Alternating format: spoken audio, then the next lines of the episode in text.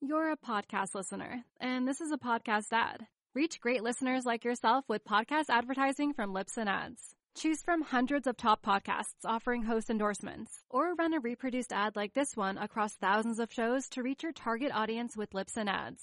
Go to lipsandads.com now. That's L I B S Y N ads.com.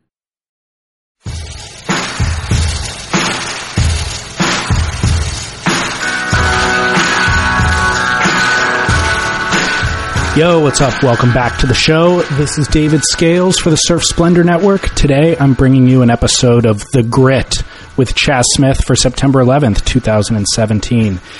This episode is gargantuan. This is officially the longest episode of any Surf Splendor show that I've ever recorded, verging on three hours. We asked what length you guys wanted the episodes, and you said no limit. Longer is better. So here you go. It was fueled by alcohol. We got out of hand, and uh, yeah, that's all. That's all I've got to say. So the end of the episode is way better than the beginning if you can persevere the first ninety minutes or so. All right, everything that we discuss is on surfsplendorpodcast.com. Um, the videos, the links to articles, imagery, and then, of course, there's a comment section where you can engage. And then Chaz will post this episode on beachgrit.com as well, as well as a lot of, uh, of his other writings and articles. And, and then, of course, on social media, I'm at Surf Splendor, and then Chaz is at Reports from Hell, and engage in the ongoing conversations there as well. That's a great way to kind of continue what, whatever we discuss in this show, continue it there on social media. And of course, we will then follow up again in the next episode with whatever you guys chime in on. Um, I make notes throughout the course of the weeks, and then we just continue this ongoing conversation. You get it. You get the idea. I don't know why I'm over explaining it. All right, without further ado, enjoy today's show. I'll be back in three hours to sign us off. Thanks. Jesus Christ, girl. I laid up four hours in bed. So yes, we can record you cracking a beer, but I also stocked up on coconut water and vodka if Oh. you would prefer. I'm totally gonna do coconut coconut vodka. Okay, cool. Then, yes. I'm going to keep your beer. Okay, perfect. You can totally keep it. All right, we're cutting. You and me and peoples. Thank you, sir. Cheers. Are we cheersing with beer or coconut water? We're cheer- cheersing coconut water first. okay, cheers. Actually, we should probably yeah, we're cheersing with that. Mmm. It's nice, isn't it? Mmm. Isn't it good? It's my first sip ever. Is, uh, did you? It's good, huh? So good. Yeah, it's act- perfect. it's better than coconut water is by itself. it is because the the vodka cuts the uh, the greasiness. yeah, Of oh, coconut water. It's good. So we're back uh, from our quick little pause break, and we decided we're going to do beer. Let's cheers with beer. We're gonna too. yeah. Cheers. We're going to do beer first and then vodka cocoa. Perfect.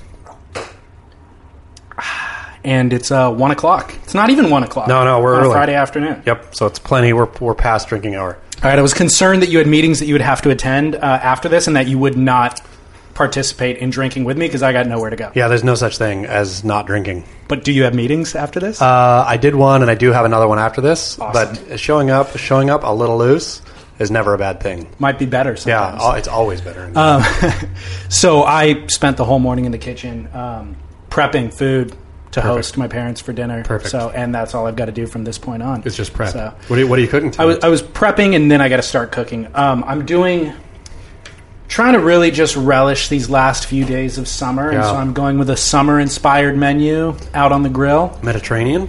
No, I'm going grilled scallops, Okay. but with like, um, like a corn elote, which is like Mexican corn that you get Yeah. on the stick with Yeah, the mayo, yeah. but like The doing it a cheese little and- bit, yeah, doing it a little bit different, not on the, on the cob, obviously. Um, and arugula, and then a salmon with cucumber, like smashed cucumber, dates, lemon, fennel. How are you not scooped off the market yet? Being Well- able to cook like that. Yeah, ladies, listen up, man. yeah. I'll post photos to Instagram. I mean, Cool. will you of the elote? no, I won't. Actually, maybe to the story. I Yeah. can't have that exist on the proper feed. No. but maybe to the story. Okay. That, I mean, I, I feel the people demand to to see the elote. See, because I asked you if it was okay in our barrel or nos segment at one point if it was okay to post Instagram photos of food, and, you And I said, said, no. I said no, right? Exactly. And except for now that we've discussed it, uh, I feel that this is part of the. This is not just a photo of food. This is part of a narrative, right? it is. It is. So, uh, yeah. okay. Done. It'll be posted. Posted. Good. Um, so, dude, we have so much to catch up on. So much has happened in the world of surf, and then so much has happened in the world of gossip. Yeah. Where do we begin? Both. Uh, let's start with surf. Okay. I'll tell you what, I've got one that dances a fine line between the two. Okay. Listener So- email. Yeah. Listener email from Bruce in Austin, Texas. He says, The entertaining sport of surfing needs more outsider analysis. It's a crime that there mustn't, isn't more inside coverage of the WSL. Anytime there is something controversial, interesting, the WSL brushes it off and flat out, or flat out doesn't speak of it. Don't you think the WSL should embrace sharks? Embrace the post heat raging of, on the judges. Embrace contestants' potential disdain for one another. Don't you think somebody on the tour has to hate Gabriel Medina? We should know those stories. Beach Grit is the closest thing to surfing's TMZ, and it's done with integrity and wit. I would actually question Oh, both yeah, those statements. I, I would too. Um, but surfing is a pro- is a professional sport, and it should be filled with way more behind the scenes drama and controversy for the fans. We absolutely get bored to tears between contest windows. Uh, with that, I just want to say, keep up the great work on the show with Chaz. It's great. Get down and dirty, stir the pot, and keep us entertained. End quote. Great.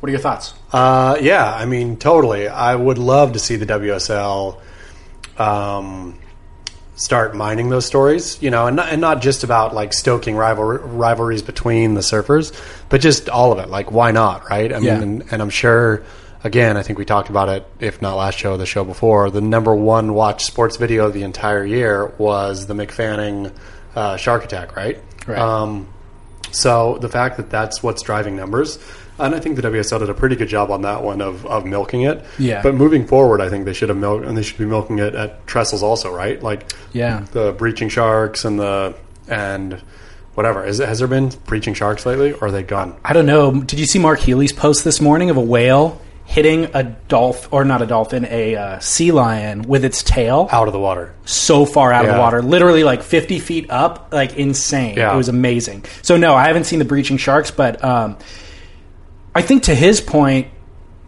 the sharks are one thing. I think it's more interesting to hear The rivalries. the rivalries, Sure. dude. Like the Felipe Toledo quote storming the judge's tower, and they avoid it. They don't say why. They suspend him from Fiji. The commentators say that he got suspended from Fiji, but they never again say why it No, was. no. And, And, he, it's can- and he, he even has to come out with an apology, right? Because he released an Exactly. apology that's, but what's it referencing? Nobody really knows. I mean, unless you know, uh, you don't know what he's apologizing for. And nobody even knows. And again, we've talked about it here on the show, but uh, I don't have any uh, idea how much worse or different his storming the judge's tower was than Zeke Laus, right? Remember Right. when Zeke, Zeke Yeah. like and from from anecdotal evidence I've heard Felipe went a lot bigger than Zeke did, but I don't know that. And the how great would it be if you had uh, who's the Turley guy who does the follow cam? Uh, yeah, Peter King. yeah, Peter King. If you had Peter King like following Philippe up to the judge's tower and Yeah. recording it. Why? I mean, I, I don't know.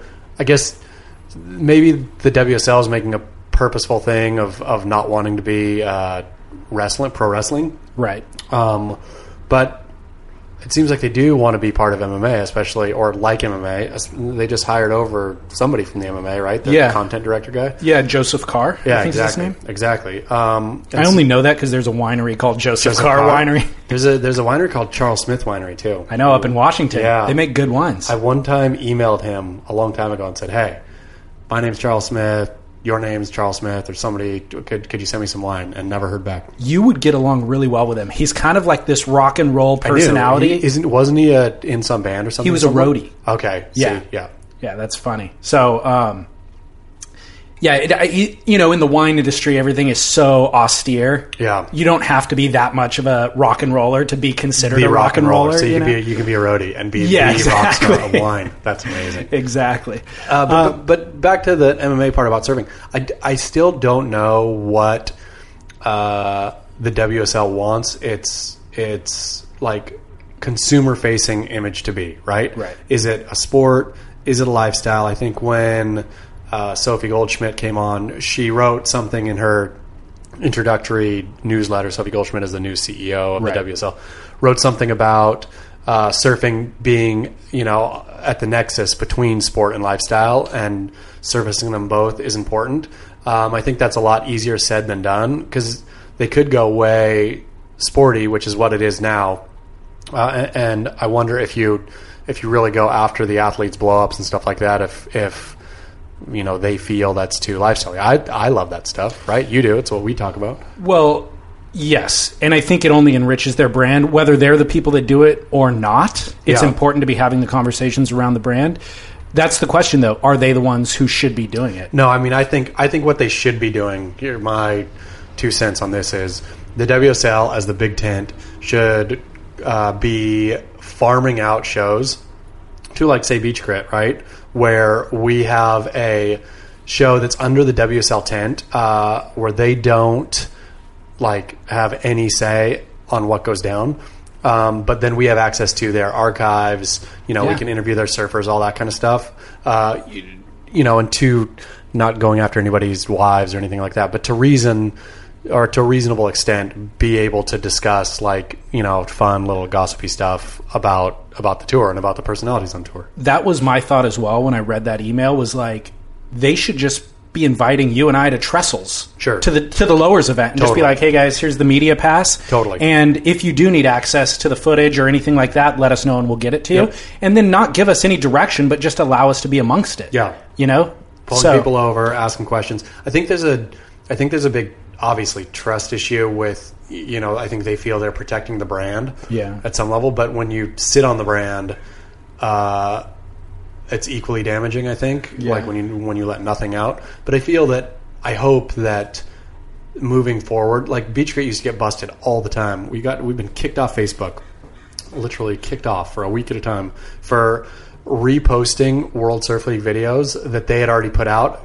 like in no context, right? I mean, we would put it up, it would be like a great, excuse me, great Julian Wilson air or something. We would repost it. Uh, WSL would tattle to Facebook that we were uh, breaching their copyright. Facebook would kick us off Facebook. And it would kill me, and I'm like, we didn't. All we were doing is bringing you eyeballs, right? Like we were Totally. re- reposting a video. Uh, We weren't saying whoever it was doing the air is a kook. We weren't saying anything negative about it. It was it was let's celebrate this thing. Now that doesn't happen anymore, which uh, makes me feel like the WSL has.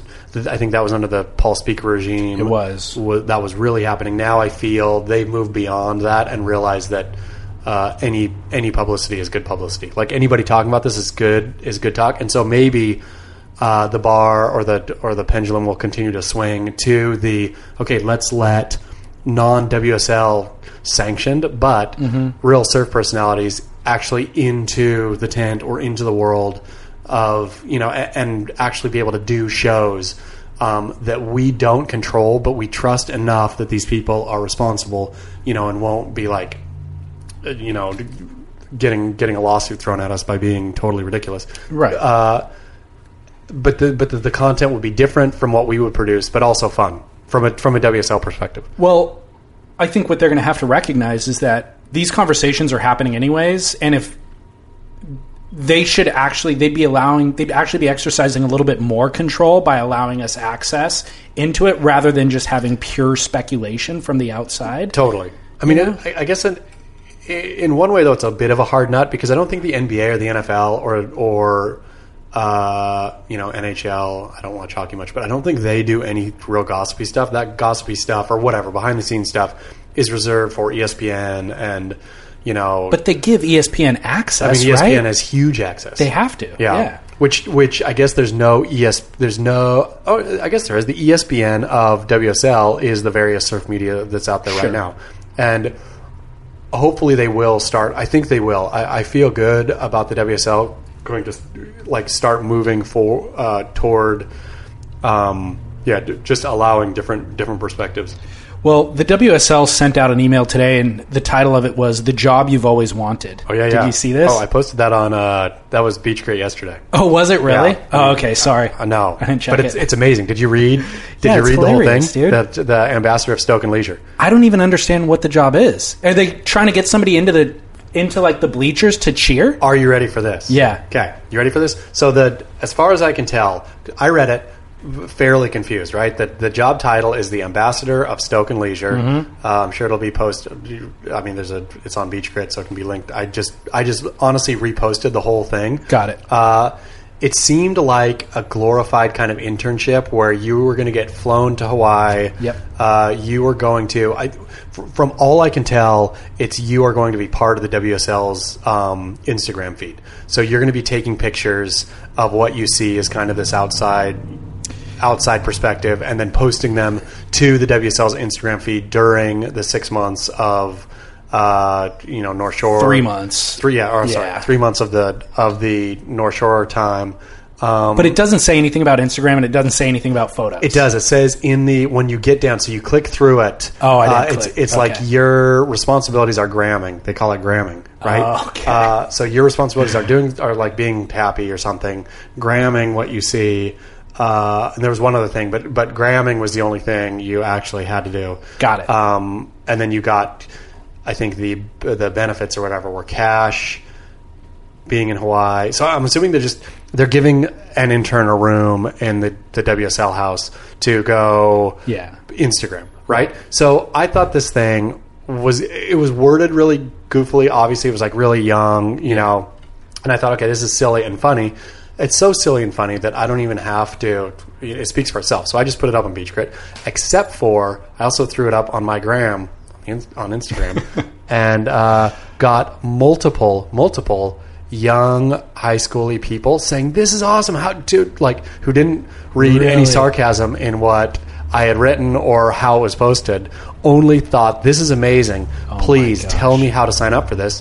Uh, and then that's when I realized WSL, t- like I tip my cap. You understand your demo way better. Like I was just thought, okay, this is silly, but clear, very clearly based on, based on the sample of my Instagram followers, uh, young young people were really really excited about that opportunity. It is hilarious. They were honestly to goodnessly wanting to figure out how they could apply for the job. the That young is people. so funny Yep. because even as I read it, I actually discredited the WSL because I was like, even if I wanted this job, I wouldn't apply for it because you guys didn't even explain what the job no, of was, course, of and course. you made it sound so silly. It's just silly and, And- young, but By design. By design, of it's silly course. and young, and getting a young person who, and uh, again, like I feel, I felt after I got hit up enough times by young people who, who really thought it was like Yeah. I was somehow involved. Sure. I thought, well, shame on me for just being an old crappy man reading this, you know, young fresh thing and just clowning on it. Yeah. Uh, when no, they're going to get the they are going to get a free intern to Instagram for them, and that intern is going to be hyped. You're right, free intern. So that's the thing. Even though they they're offering money, it's like anybody who would actually reply to that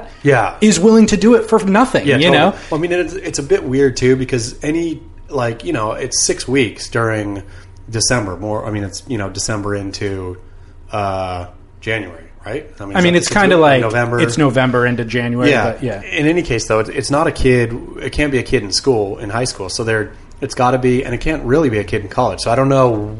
I don't know who could take off time. So it's theoretically somebody. It's like a young working professional who doesn't have a job is is what the target is. Plenty of those. D- e- Exactly. And again, to WSL's credit and to my discredit, uh, those people, I guess, are a lot younger now than they were a few years ago. And I still think of people like, oh man, any like, you know, Generation X person would read this and just scoff at it because it's so positive and so, Right. you know, whatever. But I, I just, I had to in that moment recognize, recognize my own generational blinders, as it were, and yeah, credit credit the WSL for reaching beyond, yeah, the, the shallow shallow kind of pool that I reached to. It's a tough realization, man. Derek, it's one that Derek Riley never. Derek Riley, my partner at Beach Grit, will never ever. Uh, I have no idea how old he is. He will never ag- acknowledge his age. Really? Uh, yeah, yeah. He, he just doesn't talk about it. Um, he believes that nostalgia uh, about anything is basically the death knell. And so you're only you're, you never listen if you're Derek. You never listen to old music. You're never nostalgic about one thing that happened to you before. You're only ever forward looking. And I think there's a real point to living that way. Um, if you don't, if, fascinating. if you never want to age, if you want to be Michael Jackson, Well, it's fascinating to me, and um, immediately it makes me judgmental of him. Like, you know, like, dude, just accept. But then also, I love somebody living with that much conviction. Sure. That's how you know Wake the, David Koresh or whoever got people to drink Kool Aid. It's Yep. just there's enough people who just want somebody to follow who has a passion about something, and so I always love people who have that amount of passion, even though I wouldn't follow the same principle. However, it's inevitable, Derek. Like Yeah. you, you kind of it's You're gonna- impossible to not age. It's you know? true. It's true. But to to Derek's point, I will say that people who get over like nostalgia is something that takes you over. The older you get, the more nostalgic you get, and then all of a sudden you're only talking about what was. Sure. Uh, at the same time, criticizing what is, which is you know more or less what I was doing with that WSL quote I, Totally. or the post. I was reading those words in that way and thinking this is this is straight up foolish um, where it would have behooved me at that moment to think, okay, this is. I mean, I had no idea that it would actually work, but f- again, from my from my s- very small pool of people who who responded to me about it, it, it worked with their demo. Like it really hyped people out. That's people funny, were dude. wanted to be the ambassador of Stoke and Leisure. Really interesting. I'm going to have to rethink or, or at least ponder um, Derek's philosophy on life. What you- what- Because he's a smart guy, so like I know there's more packed into that Sure. than what, you- I'm giving it credit for. What right you now. really have to, what you really, the, the part of it that I've taken on personally is that nostalgia, while great, like it's it's great to think back on stuff that you enjoyed when you were a kid. The more that takes over, Yeah. the less room you have to look at what's actually coming, uh, and you just you you basically that's that's how age really takes over. I think, or the, and by age I don't mean in like getting you know physically less fit or whatever, like the the natural things that happen. I think that to Derek's, I guess, in Derek's perspective, you can stop mentally aging in a Sure. way, right? As long as you're, as long as you keep looking forward and not looking back, you're going to just keep moving forward. Which there's some, especially I think for our for our ages too. That you know, nostalgia is a real thing. Like, oh, it was better. I, I mean, I guess for every age, right? Yeah. You get to a point, and it was, you start getting.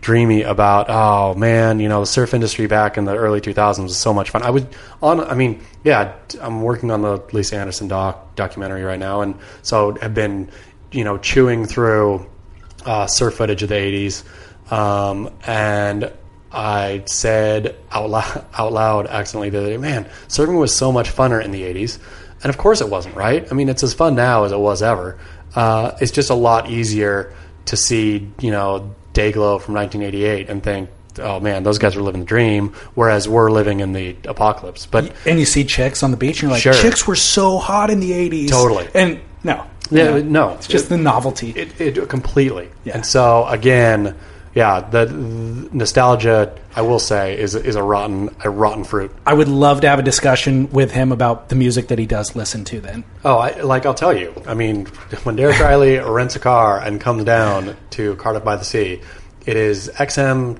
uh, radio is tuned to uh, what's the what's the their big hip hop one? I don't listen to XM. Oh yeah, it's it's whatever that whatever like the super progressive hip Modern, yeah. modern hip hop is what Derek listens to. man Yeah. there's just so much richness in history and Yeah. in older music Nope, and nope. Derek, crazy Yeah, Derek. Derek don't care. He is listening to Lil Yachty, or and I'm sure Lil Yachty's not even cool right now. He's listening Right. to the the like not the net. He's not on the cutting edge because it's XM radio. So like Right. I listen to the music my 15 year old stepdaughter listens to, right? And then I feel like okay.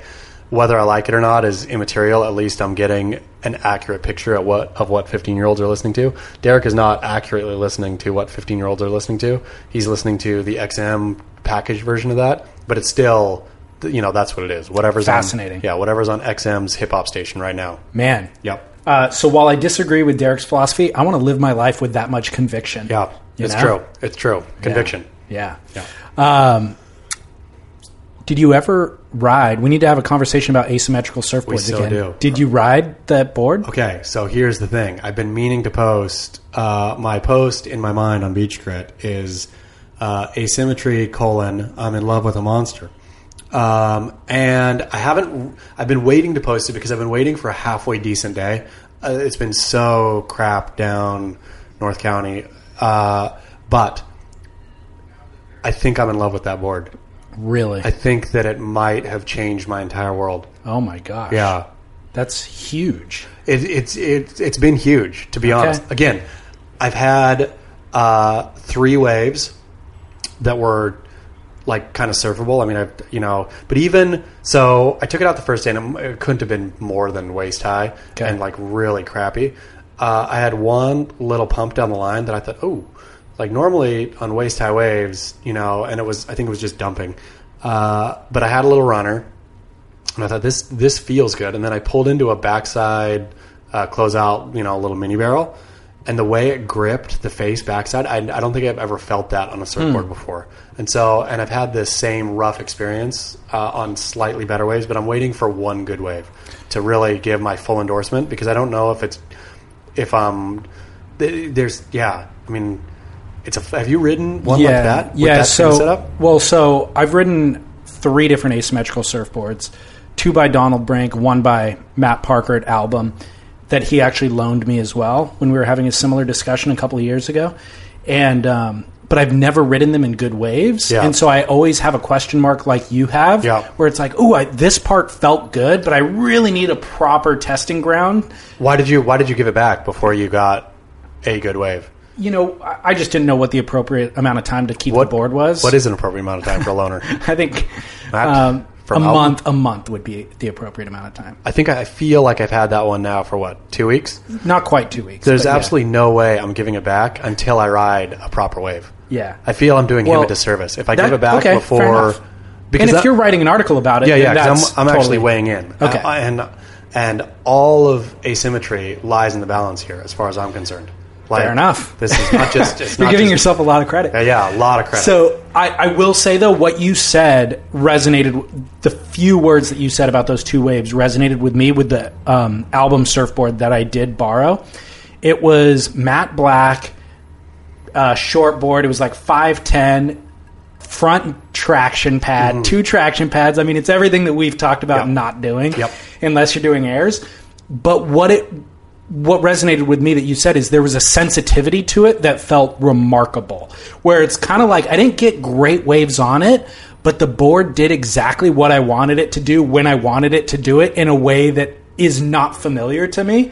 And so I'm like, well, is that just this board's a magic board, or is it the asymmetry that's applying that sensitivity? so yesterday yesterday I surfed it and and it was it was like peaky D Street, right? It wasn't great, but at least it was peaky.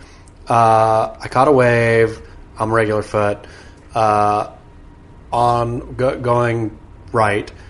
Uh, I turned like I've never turned before. It just turned so easy. Like I did a little bottom turn and went up and like cranked it all the way around without barely even trying. Yeah, and that's that was. I mean, I had felt So maybe sensitivity is the right. totally, but it, but it didn't feel squirrely at all, right? No, like it exactly. Just, it turned when I wanted it to. Like I threw a little bit of muscle into it, and it gave me a lot more back than I put in. But then backside though, it feels like it's sticky, right? It feels like like usually backside I'll goof around and just because it's easier to crank turns backside Yeah. than front side, so I'll just do you know stupid cranked out turns, and it wouldn't let me do that. Uh, but it did like grab the wave and allow me to like even in that dumb little closeout barrel that I pulled into.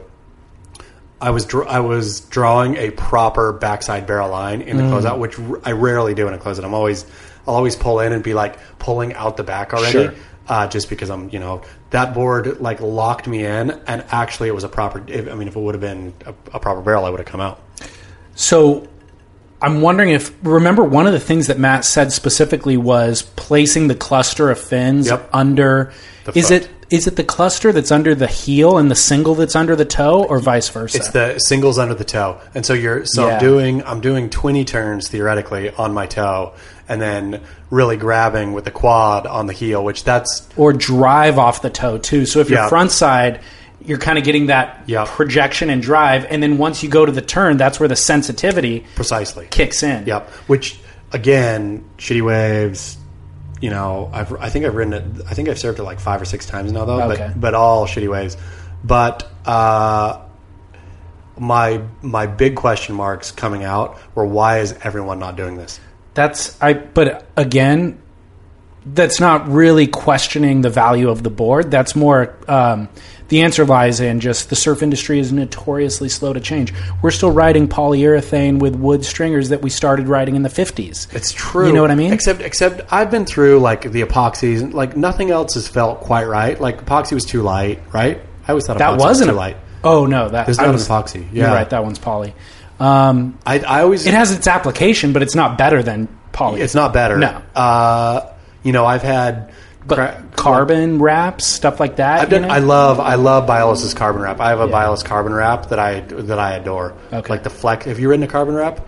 I have ridden carbon patches, but not Biolis' His- carbon wrap. His wrap, the flex on that thing is so dreamy fun. Like it feels really really good. Like you can actually feel. I mean, you don't feel the flex, but like it it feels like it has spring to it. Do you? What's your deal with Biolis? Do you get boards at discounted rate or what? I Yeah. gotta get on that program. I get you one. You want one? yeah. I, I get team cost. okay. Yeah. Yeah, On a team hook it board? up, dude. Yeah, yeah. Easy. Because I've I bought a few of them ten years ago or maybe like late '90s or something, but I haven't ridden one since. Yeah, his his new stuff. I mean, like you know, my favorite that he has is uh, the puddle jumper, which is like you know not a performance surfboard at all, but it's yeah, it's I mean it's fun. Yeah. it's fun as except yeah, nothing nothing. I have nothing bad to say except the only thing I do have to say is the doors of perception are now open to me with this asymmetry, and I, I feel like I need to wander down this path just for a bit to see.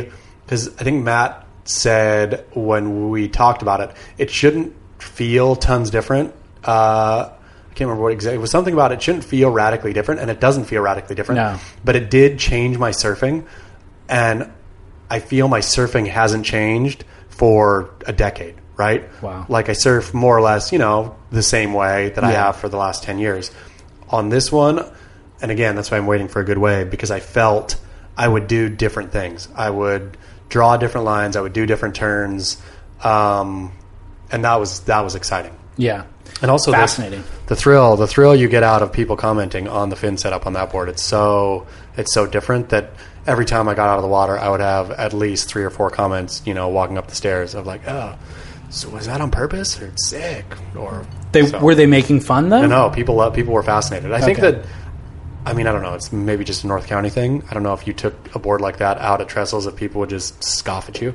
Uh, but in North County, I feel that there's an appetite for uh, progressive progressive design, um, and so yeah, Okay. people seemed like they were they were intrigued by what it did, Yeah. especially Okay. in the fin. I don't I don't think people care as much about the asymmetry as they do about the fin placement. Well, one thing that I feel like got completely overlooked was um, about a week ago.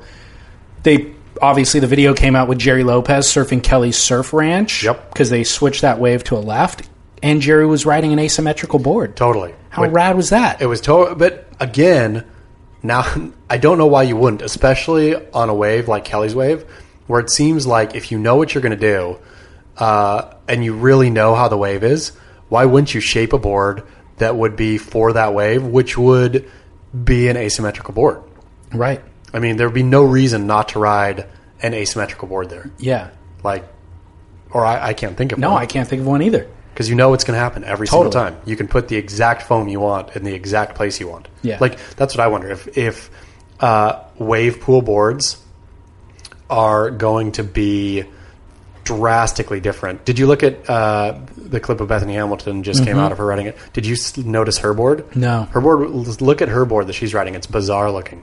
It's super fat and flat. It looks, uh, which of course you know it's fresh water, so you're going to need more foam Yeah. to float you and all that stuff. But I just I just wonder if eventually the boards that are used at wave pools are going not even going to resemble surfboards. Yeah. you know, it will be somewhere between like wakeboards and and traditional. Surfboards. I mean, I could see honestly um, Kelly Slater's Wave Company partnering with obviously Firewire would be the fit for him because he's co-owner in the brand. Sure. And just having a stockpile of boards there that are designed for the wave pool that you just show up and take one off the rack. Totally. That, Totally. That's what they will do. Yeah, you I know? mean, if you're and, and you could almost do it if you're you know six one one Yeah, exactly. This is your board. go right to the here. rack, and if you're that Your size, these regular are five foot. options. Yeah, So with Jerry's board, Uh, first of all, how come nobody that I saw on the internet commented on the fact that he didn't even get barreled? Yeah,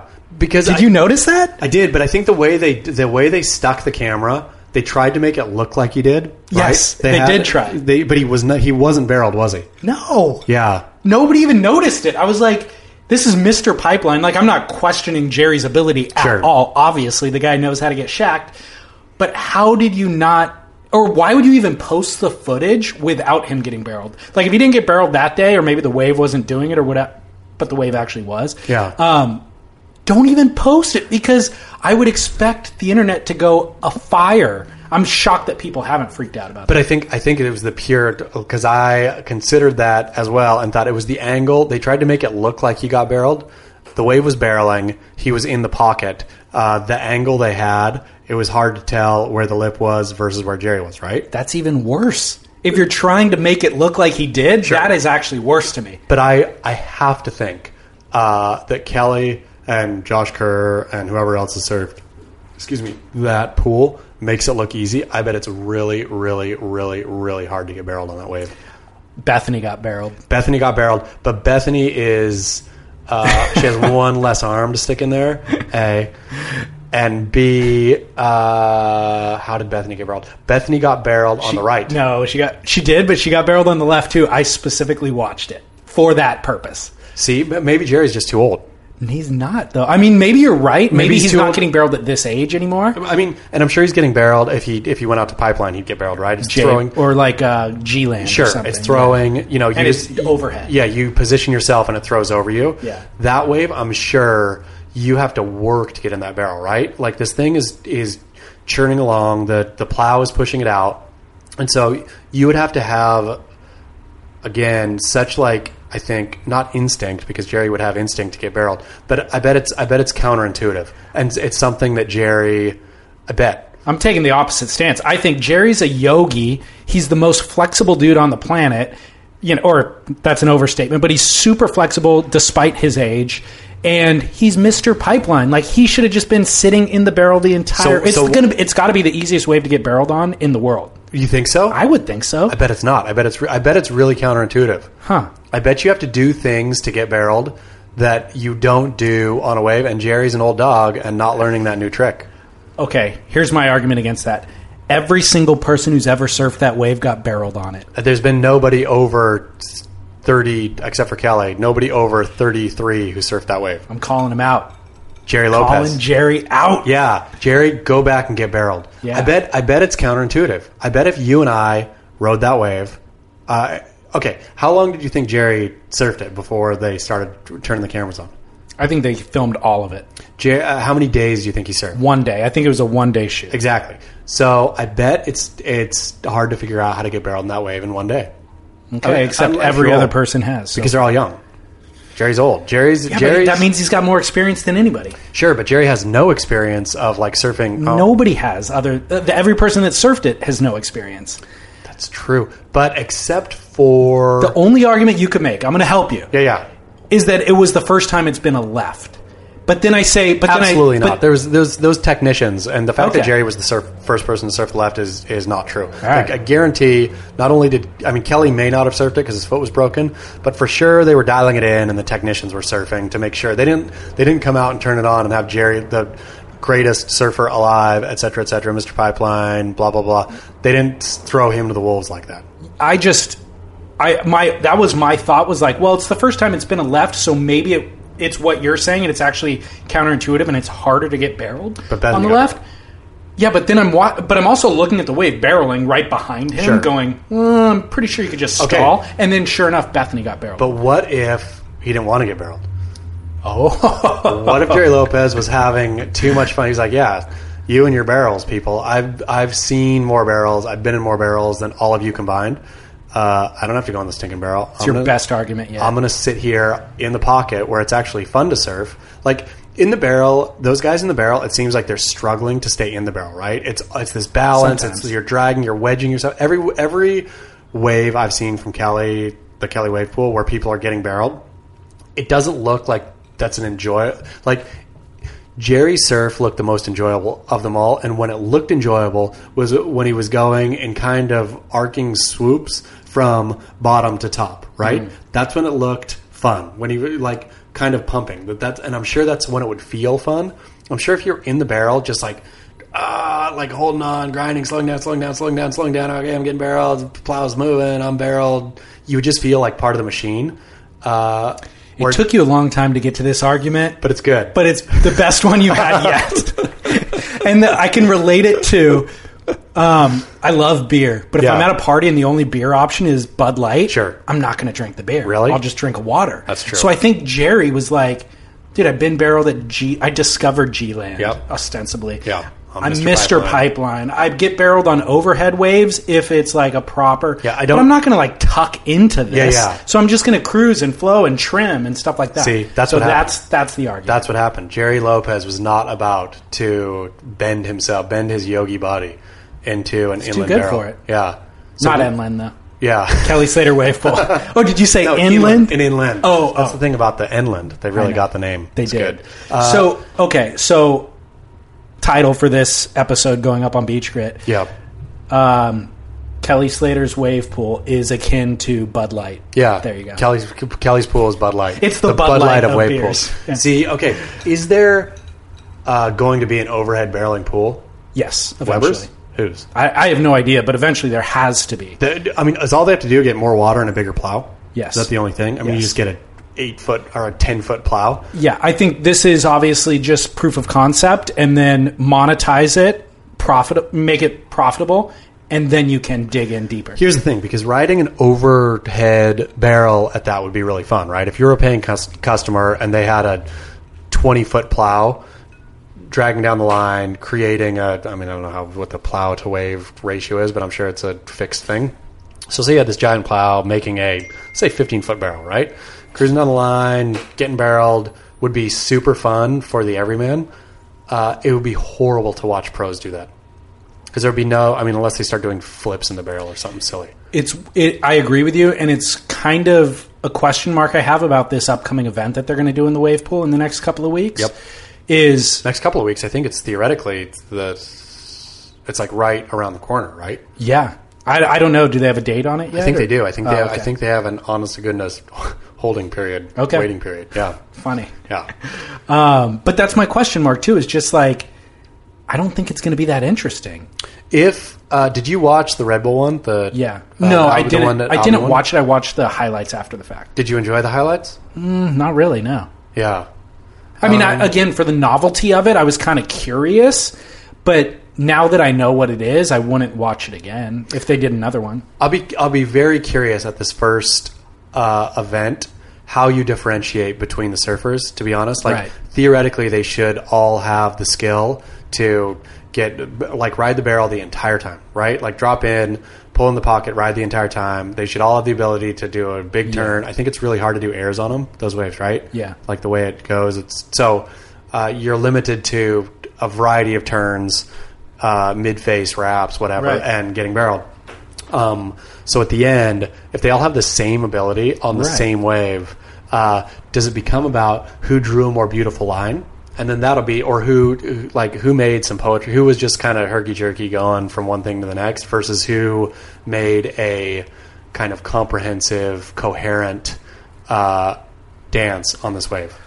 I don't follow the Olympics or um, balance beam outside of the Olympics or anything like that, but I have a feeling there's a lot of parallels in gym gymnastics, maybe. You know, Except I feel that the gy- gymnasts have uh, drastically different skill from each they? other. I think one gymnast is is I think they're all good. I think though in the tiers of being good, like some are the point zero zero zero one percent better than the other, Yeah. which that's all the difference in the world, right? Somebody sticks a landing, somebody doesn't.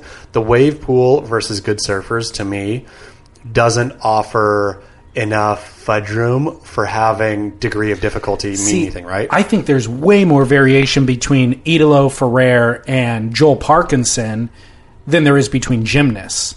So if those guys go in the wave pool, there is actually degrees of separation.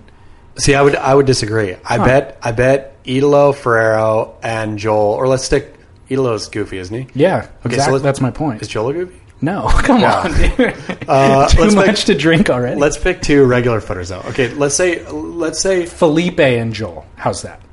Oh, I think Felipe would kill Joel on the wave pool Felipe's unbeatable at the wave pool. Yeah. he's the best. if if you can actually do airs. I don't know that you can. I do think airs. he can do airs anywhere. Yeah, I mean he he probably could Joel wouldn't do an air. Yeah. Uh, but Idolo. Let's go Idolo and Joel again. Okay. Uh, What's the question? The different the degree of separation Yeah. is the degree of talent separation between Idolo and Joel greater than the the degree of difference between gymnasts at the Olympic level. Whom's names we don't know because we've never watched it. Exactly. Uh, but I'm going to say, yeah, I'll say the difference be- in skill between Joel and Idolo is greater, but I will say the playing field doesn't allow them to, mm, like, doesn't allow them to figure out what those differences are. They'll basically look the same. Exactly. So- that's why I'm questioning the validity of the wave Sure, okay, pool for okay, competition. great. Uh, You know, but I do think, just for the record, Joel will smoke Idolo in the wave pool, based on like his style and what he's good at, speed, power, and flow. Oh, but just think, I mean, just think how mind numbing it would be to watch Joel go down the line and do wrapping carbs on a wave. It, yeah, it would be. I don't want to necessarily see that, but here's what would be actually interesting: is if they put Joel on the right and Idolo on the left. See, that- and that's to me, that's the fun of the wave pool. If they treat the wave pool like it's a wave, and they treat the contest like it's a surf contest, then I think it'll be a failure of imagination. Right. What I, I would love if they had fun with it, right? Initially, in in Mark One, if you did that, if you made all the all the regular foots go left, you made all the goofies go right. Yeah. Uh, What if- or what if, you did this? What if you added an element of imperfection to the wave without telling the surfer what it would be? So maybe like a rock on the bottom of the wave pool that creates something that they have to then respond to. or even better, a man with a giant stick who jumps out and tries to whack you off it. Yeah. You can whack him off. I mean, I mean, why not? If it was Joel Parkinson, he's a handsome man. He is a handsome man, dude. Uh, so, um, what you were saying though about why people don't ride uh, asymmetric, your question is: if it really is this much better, why hasn't everybody gotten on board and all Totally. the pros and all that Totally. stuff? The reason why I question that being a valid even question is look at everything that's ever come before us with technology, with sports, with um, the first example I can think of is the guy, i- again, Olympic example, the high jump, right? Sure. Everybody used to do the high jump Jumping straight over. with their chest over the bar, and then one guy realized doing it Fosbury. with his back over the bar, right? Yeah, the Fosbury flop. Exactly. And Yeah. then now everybody can jump three feet higher into the air, whatever the separation Sure. was, and it revolutionized the sport. But when he did it, people were like, why didn't everybody do that before? It just took one guy to do it. You Sure. know, So Except- that hasn't happened yet. But there's been a lot of asymmetrical boards. Like I've seen asymmetrical boards now in the marketplace for how long? So You're in the Carl Ekstrom Yeah. got a patent for it. I think it was the early 80s, Sure. like 82, 83. Patent. He got a patent What for what, it. what specifically did you I don't patent? even, I don't know, but that is a fact. Does, is a patent still No, it expired. Okay. So now everybody can do asymmetrical boards. And they still were anyways. I guess okay, here's what I guess pros whatever. Pros, you go do your thing. I don't really care about what I mean, I care about what you're doing, but in terms of how it relates to my own surfing, I couldn't care less. But if I'm going into a shop and there's an asymmetrical board and a traditional short board, and the uh, shopkeeper says, "Okay, hey, here we have this. This will do this." Is, is that what it is? People don't want to take chances because the, the They're expenditure spending 600 yeah, bucks. and you that's know? so it's a it's an expenditure. And there's like- too many variables there. and you and I are lucky that we get loners. We are for sure, and but I also think that um, I'm it's not, incumbent upon us having those loners to then kind of shine the light, you know, point the direction. Just be like, hey guys, this is my experience. Let's Yeah. talk about it, and here's the direction. which is I mean again that's what my beach crit story was going to be. It's just an, a real honest analysis of the way I felt on it, which I've I haven't felt this way on a surfboard in quite some time, Right. and that in and of itself uh, is completely worth. I think if you're gonna buy another surfboard, if you have a couple traditional shortboards right now in your quiver, you know that are between whatever, like Sure. you don't need another one. Uh, I have no idea why. Yeah, everybody should buy an asymmetrical board. I agree. I think that it's also part of the conversation that people should be buying boards from shapers that they can have a conversation with, Yeah. rather than going off the rack like you just talked about. But Like, how many? I, th- I think there's still a degree of, a- and Matt at Album at least. I mean that that seemed like a super, you know, friendly environment where you could rock in Yeah. and not get vibed out. I think a lot of people still get vibed out because they don't know, you know, they don't They know do. what they don't know what leaders what leaders are, and they don't know these things. They don't want to look like assholes in front of the cool guy. Yeah. and so they just they'll just go buy one off the rack. But I think you'll actually have more of that uh, barrier of entry in the retail environment where you're not comfortable having the conversation with the sales clerk than you would if you just called up a shaper and been like, "Hey, I know nothing. Yeah. here's what I here's where I surf and how I surf and my weight and my height. Can you talk me through it?" Yeah. I think shapers are more friendly in that you know conversation. That's true. So, dude, we're 48 minutes into this Oops, show, oops. and we need to move on in Yeah, the notes. sorry, sorry. So you can make it to your next meeting. You don't yeah. need to apologize, Yeah. but no, uh, I, I'm apologizing to the fans. Oh, okay. I need to see your shoes. Due diligence. What's Um, Yeah. the shoe conversation today? It's a, S- a Saint Laurent. Uh, they they stopped doing these, but when Hedy Slimane, the designer, got in, he basically ripped off a van. The brilliant part about ripped these, off is, I mean, it's just a van Vans. classic, right? Vans, yeah. It, it looks like a van classic. Uh, Put it down so I can get a photo. the thing about it is, though, and here's, d- do you wear Vans classics? No. Um, why not? It's just not your shoe. It's just not my shoe, yeah. Okay, I look for comfort more than comfort and function more than aesthetic, and I'm those are like flat-footed, and I'm not sure that they're necessarily comfortable. uh, I could be wrong. I don't know. Yeah, we should. We, I mean, that's a longer discussion right Okay. there. But I, I read. Have you have you read the book, The World's Most Dangerous Places? No. Uh, It was a fantastic book. It was some I don't even know what he was, some journalist or arms smuggler or something who uh, had been to a bunch of bad countries and then did a funny kind of Lonely Planet guide to the world's most dangerous places. So he, you know, would give them star. It was like you they got skulls and then it moved up to something. So you know, whatever. It's an older book now.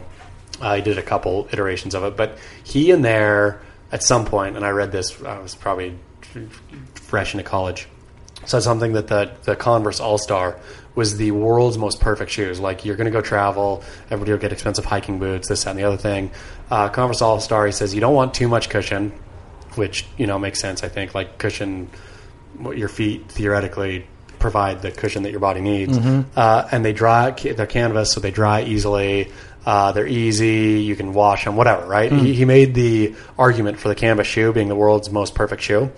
And then I thought, okay, he's, you know, for that kind of shoe, he's right. And so I just didn't do the Converse All Star. I went for the Vans Classic, but it's it is a comfortable shoe. Okay. it's a great shoe. The problem is you wear it barefoot. Uh, you've got mm, maybe, if you're lucky, ten days before it smells so bad that you know it's it's like unbearable even to you. Like you're sitting on the airplane and you can smell your shoe Right. wafting up, and it's unfortunate. So, uh, Hedy Slimane at Saint Laurent figured out what I'm going to do is make a Vans Classic, but line the entire interior with leather. So the entire thing, What? the entire thing is leather from the top to the bottom to every part of it. Uh, and so I wear these shoes. I've had these shoes for a good three years now. Wear them only barefoot. And I'm not sniffing no, it. No, you Don't don't, ask have, to- me. you don't have to sniff it. But you would know if I had been wearing a pair of Vans Classics for three years barefoot, it would be a it would be an abomination. Yeah. So, yeah, again, it is a Fascinating. yeah, it's a good shoe. Okay, but you, but you and- can't get them anymore. Well, let's talk gotta- also gotta get 'em about on the eBay. pattern. The pattern looks like a traditional bandana. Yeah, it's a. I think it's when Hedy Slimane, again, French designer for Saint Laurent. uh, He lives in L.A. has lived here for a while, and I think he went. He's super fascinated by California culture, and I think this is a, uh nod to the Bloods. So it's like a Bloods, Crips, Bloods, Bloods bandana. So it's a bandana and it's red. Yep. Red So- bandana. Hip, dude. Did you wear those for the show, or were they just like No, that's You didn't I even think totally. about the I totally show. forgot. Yeah, I was just. These are the. This is a common shoe. They're amazing, and of course they're not tied. Um, Never. looking good, dude. Thanks. I did have people comment. Uh, somebody sent me a direct message saying they don't tie their shoes anymore oh yeah, good. Why? Why? because you told them. I not know to. exactly, but why nobody should tie their shoes? What are you going to do with Yeah. your tied shoes? I don't know. Yeah. I'm not wearing tied shoes. Yeah. I'm wearing sandals right now. Um, that actually reminds me of Bobby Martinez, which did you see? Stab? Yeah. Yeah, I didn't read it uh, yet. I saw it and I saw the pull quote. uh, Yeah. but I didn't read it. So basically, Beach Grit reported this as well. Uh, Derek reported this on Beach Grit as well. Like the WSL's potentially going to lay out a brand new format for 2018. Yep. This is good to talk about. Yeah, I'm excited. and this is I- what I was most excited to talk about. Quite Is frankly, it really? today. I was Yeah. actually not going to talk about it. Oh, what I was. This is this is what I came here to talk about. Oh, today. okay. All right. Yeah. Cool. Let's do it then. Um, I need to give credit to my other co host of Spit Podcast, Scott Bass, who has actually been championing these changes for l- years. Yeah, yeah, yeah. And like literally for years, and he does it all the time, and he's like, shorter windows, like shorter waiting periods, fewer surfers, so that we don't have to. It'll be less expense for the WSL, so they're not sending everybody across the world for two weeks at a time. And uh, and by the way, I don't want to watch Kayot surf, or I mean, Kayon's not on tour anymore, so I don't want to watch Adam Melling surf, Stu Kennedy surf, unless it's Snapper. But like, I only want to watch the best guys surf. So how do we do that? Well, fewer guys on that run on one swell instead of multiple swells and you know better surf spots we don't need to go to brazil we Sure. don't need to go to where so um, anyway the wsl is instituting some of these changes we could talk about those changes i do want to talk about bobby martinez really quickly um, Bobby doesn't provide anything of interest for me at this point at No. all in terms of what he says. I don't know why anybody's interested in interviewing him. Like, there's an element of sensationalism that appeals to me, and his surfing is still phenomenal. There's some recent footage of him, and he's in the new film Snapped 3. Uh, but it's like I read through everything he says and just go, uh, not only was that not insightful, it was actually pretty dumb. Yeah. Okay. Here's what I think about Bob Martinez. Is Bob. Bob. Uh, Bob is the temperature of of truly the lack of personality in in professional surfing. Right. The fact that he's the go to when it's time, be, just because when Uh, 2011, right? So six years ago, it's 2011. Yeah, six years ago, six fucking years ago, he said in an interview, uh, "Fuck this tennis tour," et cetera, et cetera, et cetera. Six years ago. Yeah. Six years ago. That's six years ago. Yep. He said that. That was the most interesting thing that's happened on a surfing podium ever. Uh, not ever, but at least in the last six years. Yeah. And so people keep going back to Bobby Martinez for uh, more like when the WSL does something or changes something or anything because it's the only fucking interesting interesting thing that ha- that's happened, which is I hope the WSL again back to our point earlier. Uh, that whoever wrote in about you know Yeah. where where are the personalities Bruce from Austin, Texas. Bruce from Austin, Te- Texas. Bruce, you ha- you made a 100% valuable point, and that's why Bobby Martinez, the only reason he matters, is because the WSL has done a very very poor job of pushing personalities, and by popping off on the mic, it looked for one minute like he had a person, excuse me, personality. I, yeah, and I think he does have a personality. Sure, sure. I just doesn't have any insight. No, and, and so it's and- nothing but- against Bobby. It's just, but that's the lie. Who else? Who do you want to hear from? Who else do you want to hear from? That's the problem. Who's Well, gonna- that, that's the problem is that there's a lot of people on the tour that I would love to hear from, but they can't talk about And it. it- yeah, precisely. Who would who would feel open enough without getting fined or lose their spot or whatever or Exactly. whatever? Uh, and and so that's so Bobby is this real easy thing to go Yeah. back to. Or, And- and, it's going to get people are going to click. I Sure. clicked. You click and even you- though I know I don't care what he has to say. Sure. I clicked. You click and you get the you get to put the, you know uh, Todd Klein. Todd Klein's face in that interview with Bobby is worth seeing about a thousand times, and so it always gives you a reason to put that video clip. You know what? Yeah, fuck this exactly. tennis tour, and you get to see Todd Klein there biting his bottom lip, smile with his goofy smile, and it's it's a brilliant moment. But the fact that that is the only brilliant moment It in the is. la- the only brilliant uh, post heat moment in the last six years is is just a real bummer. It is. So um, I'd be curious to know. Do you remember a follow up video that came out after that where? Bobby was playing tennis. yes. I shot that video. really, And edited it. Of course, I remember that video. awesome. Totally great. So Yeah. I Todd called me up. Todd Klein called me up like the d- the night before, and he's like, Yeah. "Dude, I got this idea because Todd was with Quicksilver at the Yeah. time. He's like, I got this idea let's drive up tomorrow to Santa Barbara. Are you free? It's a Sunday. Like, let's do this. I got Bobby. He's in. We're going to do it on a tennis court. And Todd had the whole concept. And I'm like, all right, I'll clear my schedule. Let's do it. So we drove up there, listened to, speaking of XM radio, I remember specifically, we listened to his XM radio Pearl Jam station the Amazing. entire time. Yeah. it was Pearl Just Jam Pearl the Jam whole the way entire- there and the whole way back. And I was like, you know what? I don't mind Pearl Jam has some deep cuts yeah, dude, Pearl that are Jam has pretty good. deep cuts. That are better than They get the- a whole they get a whole XM station that and you can They on do. like yeah I would make fun of it And- except you can kind of enjoy the Pearl Jam. Well, it station. was way better than Jeremy and Oh, yeah. Even Flow. Yeah. And uh, like, I mean, have you heard Corduroy yeah, off of course. Vitology? Corduroy is one of my favorite Pearl Jam songs. the jam, Oh. dude. And I think their um, documentary had just come out. It was Yeah. called Twenty. Anyway, so yeah, I shot that video and edited it, and then like he posted it on Quicksilver's thing. They got super upset with him and took it down for a day or two, and it went back up. But anyway, so I've spent that amount of time with Bobby. Super nice guy. Sure. Like we had a blast together. I have no criticism about Bobby himself, but I read his stuff. What was embarrassing to me was Stab posted that article, and the very first question was, "Hey Bobby, did you see these changes that are happening with the WSL?" And Bobby's like, "No, I saw a headline, but no, I didn't read it." Yeah, yeah. And then they're like, "Oh." Then we paused the interview, sent him the article, he read through it, and then we continued the conversation. Yeah. I'm like, Bobby doesn't even care. Bobby doesn't care. That's the thing though. Bobby doesn't follow professional surfing. So then, how much insight are you going to get out of him when he just skimmed your article real quickly so that you could continue the phone conversation? Zero. I mean, Bobby's Bobby's like again. You get to replay that original video. That's what you get by going to Bobby.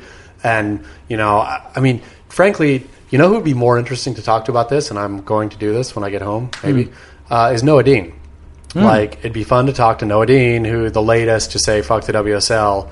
Uh, what he thinks about these changes, right? Because Hmm. Noah Dean, I'm sure, not only is he more relevant than Bobby in you know today's game, um, he was the last one to pop off at the WSL. So it'd be f- it'd be more fun, or more at least insightful. And if Noah Dean said, "Well, "I don't know what they're doing," uh, then then the WSL, yeah, kind Well, of has a I, problem. so I thought at that point when I read that in Bobby's interview, like, well, they should just scrap this interview. Like, don't post it. If Bobby doesn't have thoughts on it, or if he doesn't actually, if he didn't read it on his own, scrap it. I mean, uh, but, But they they made something out of nothing, and then I read all of Bobby's stuff, and I was just like, well, this actually just kind of makes Bobby look uninformed and not d- that smart. I mean, it just makes Bobby look a little sour grapesy when Always, dude. yeah, which is that's Always. part of Bobby's persona. I think is to Totally. be sour grapes about that.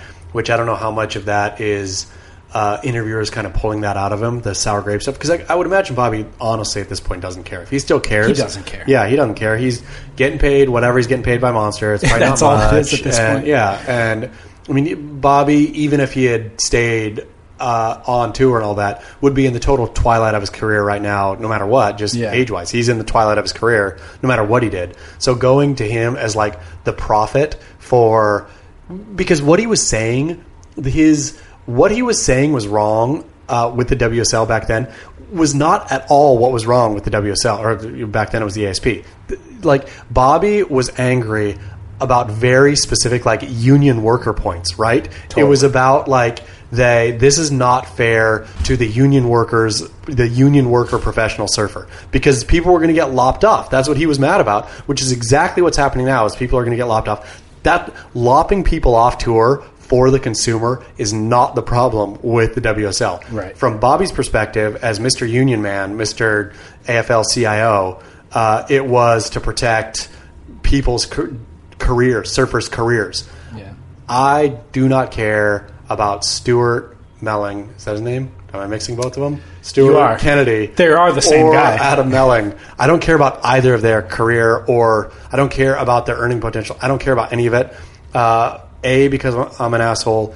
B because they just don't interest me. Right. I, and I believe in Darwinism in in the sense that like only the strong survive, buddy. Sure. Like if you're not surfing as good, Adam Melling, who is a miniature Mick Fanning, he surfs exactly the same, but a lesser version of. We already have Mick Fanning. Totally. So Don't- go away. Don't need Melling. See, and here's the thing, though. Again, with Bobby, I think everybody confused Bobby's "fuck the WSL" or I'm sorry, "fuck the ASP" uh, rant on that it's not interesting.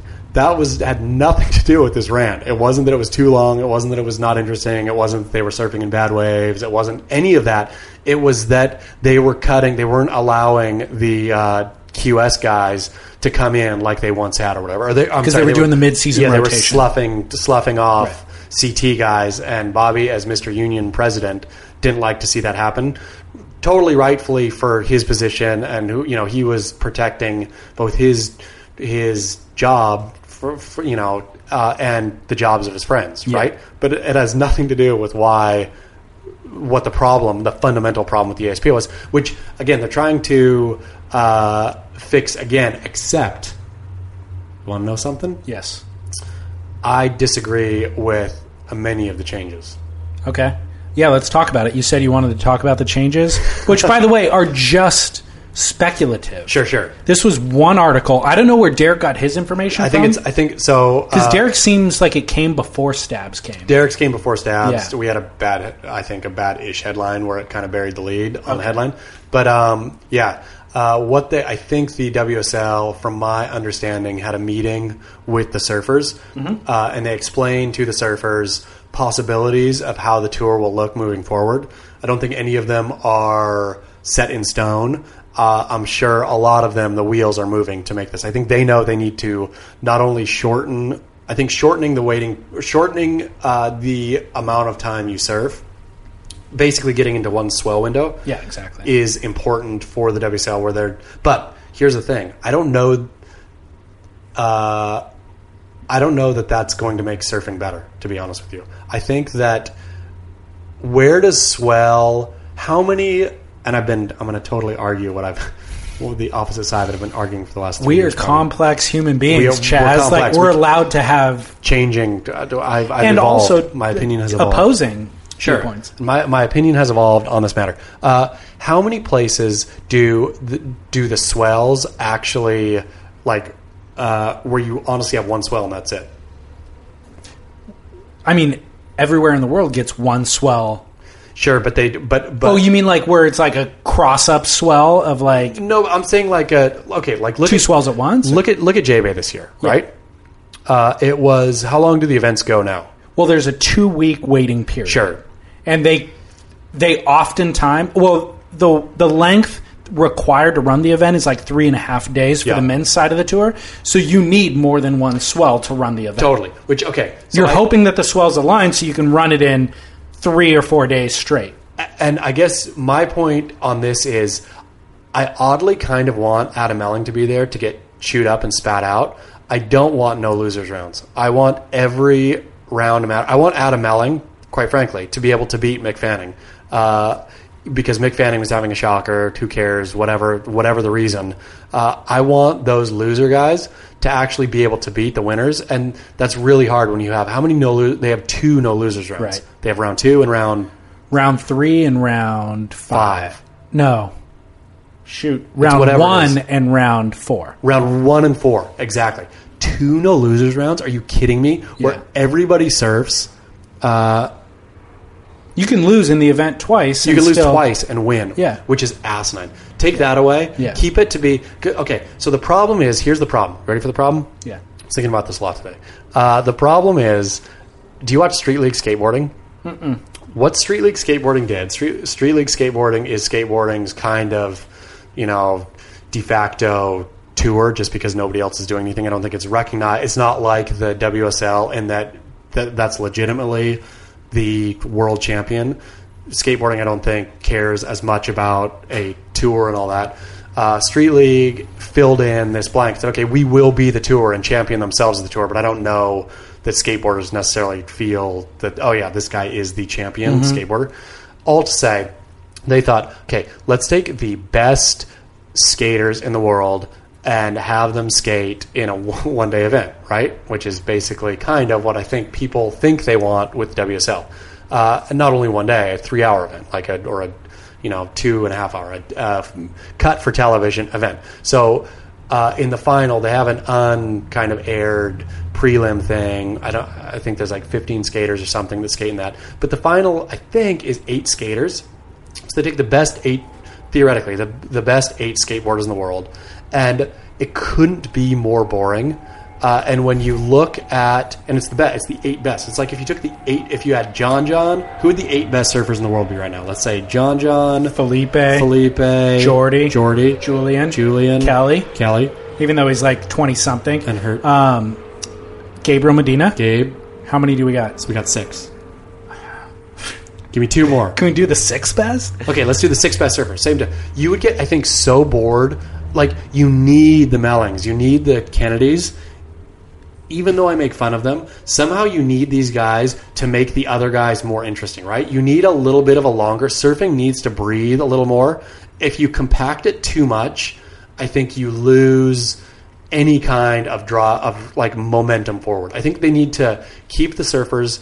They need to make it a three day event. Yeah. Like you can't you can't have it a three and a half day event. Lose the fucking waiting period or the uh, the fucking uh, no losers rounds, Right. And keep it at around thirty surfers and just chew through them. Where and and, and then you have drama, right? The Yeah. bottom guy could actually knock the top guy out, and Rarely I know though. Rarely though. But I I mean, s- Keanu Singh won France last year. Sure. but that's it. Like it doesn't happen, or it doesn't happen that often. But if there's a with and no- nobody cares. Can you remember one wave that Keanu surfed in France last Of course year? not. Of course not. But No. but when I'm watching the Heat in the moment, I want Keanu Keanu to beat Jordy, right? Yeah. Purely for drama. Purely Yeah. for your. I think most in Australia and America, at least, I think most uh, sporting fans have the underdog, you know, Sure. thing Always. where of course you don't want to watch fucking Keanu Singh win an event. You don't want to watch him surf every time. But oddly, as the heats go heat by heat, generally you cheer for the underdog. Or if you don't Yeah. have a real rooting interest in the thing, Of course. uh, which all of a sudden when you knock out the no losers, and I know why they put him in there, right? You want to Yeah. watch your best surf, favorite surfer or continue. also, to surf. there's so many variables in surfing that you you might just not get a wave. You could be the best surfer in the world and you don't get the wave. Great. So they're making accommodation for Sure. that with a no losers round. shouldn't be accommodation for that. I agree. It should be. It would Totally be. agree. It would be way funner to watch John John get skunked than to watch John John lose twice and win. Well, I, I totally agree with that. By the way, uh, surfer number seven and eight on your top eight list Yeah. would be Matt Wilkinson and Owen Wright. Matt, Matt Wilkinson Right. doesn't count, and Owen Wright doesn't count either. Okay. So um, I agree with everything you're saying. I think there's a middle ground. I don't think it needs to be six or eight surfers, and I don't think it needs to be 32. I think it needs to be 16. But so you have the wild cards in that top Okay. 16 still, but it's not. It is boring right now. It is Yeah. boring, and the waiting period is too long.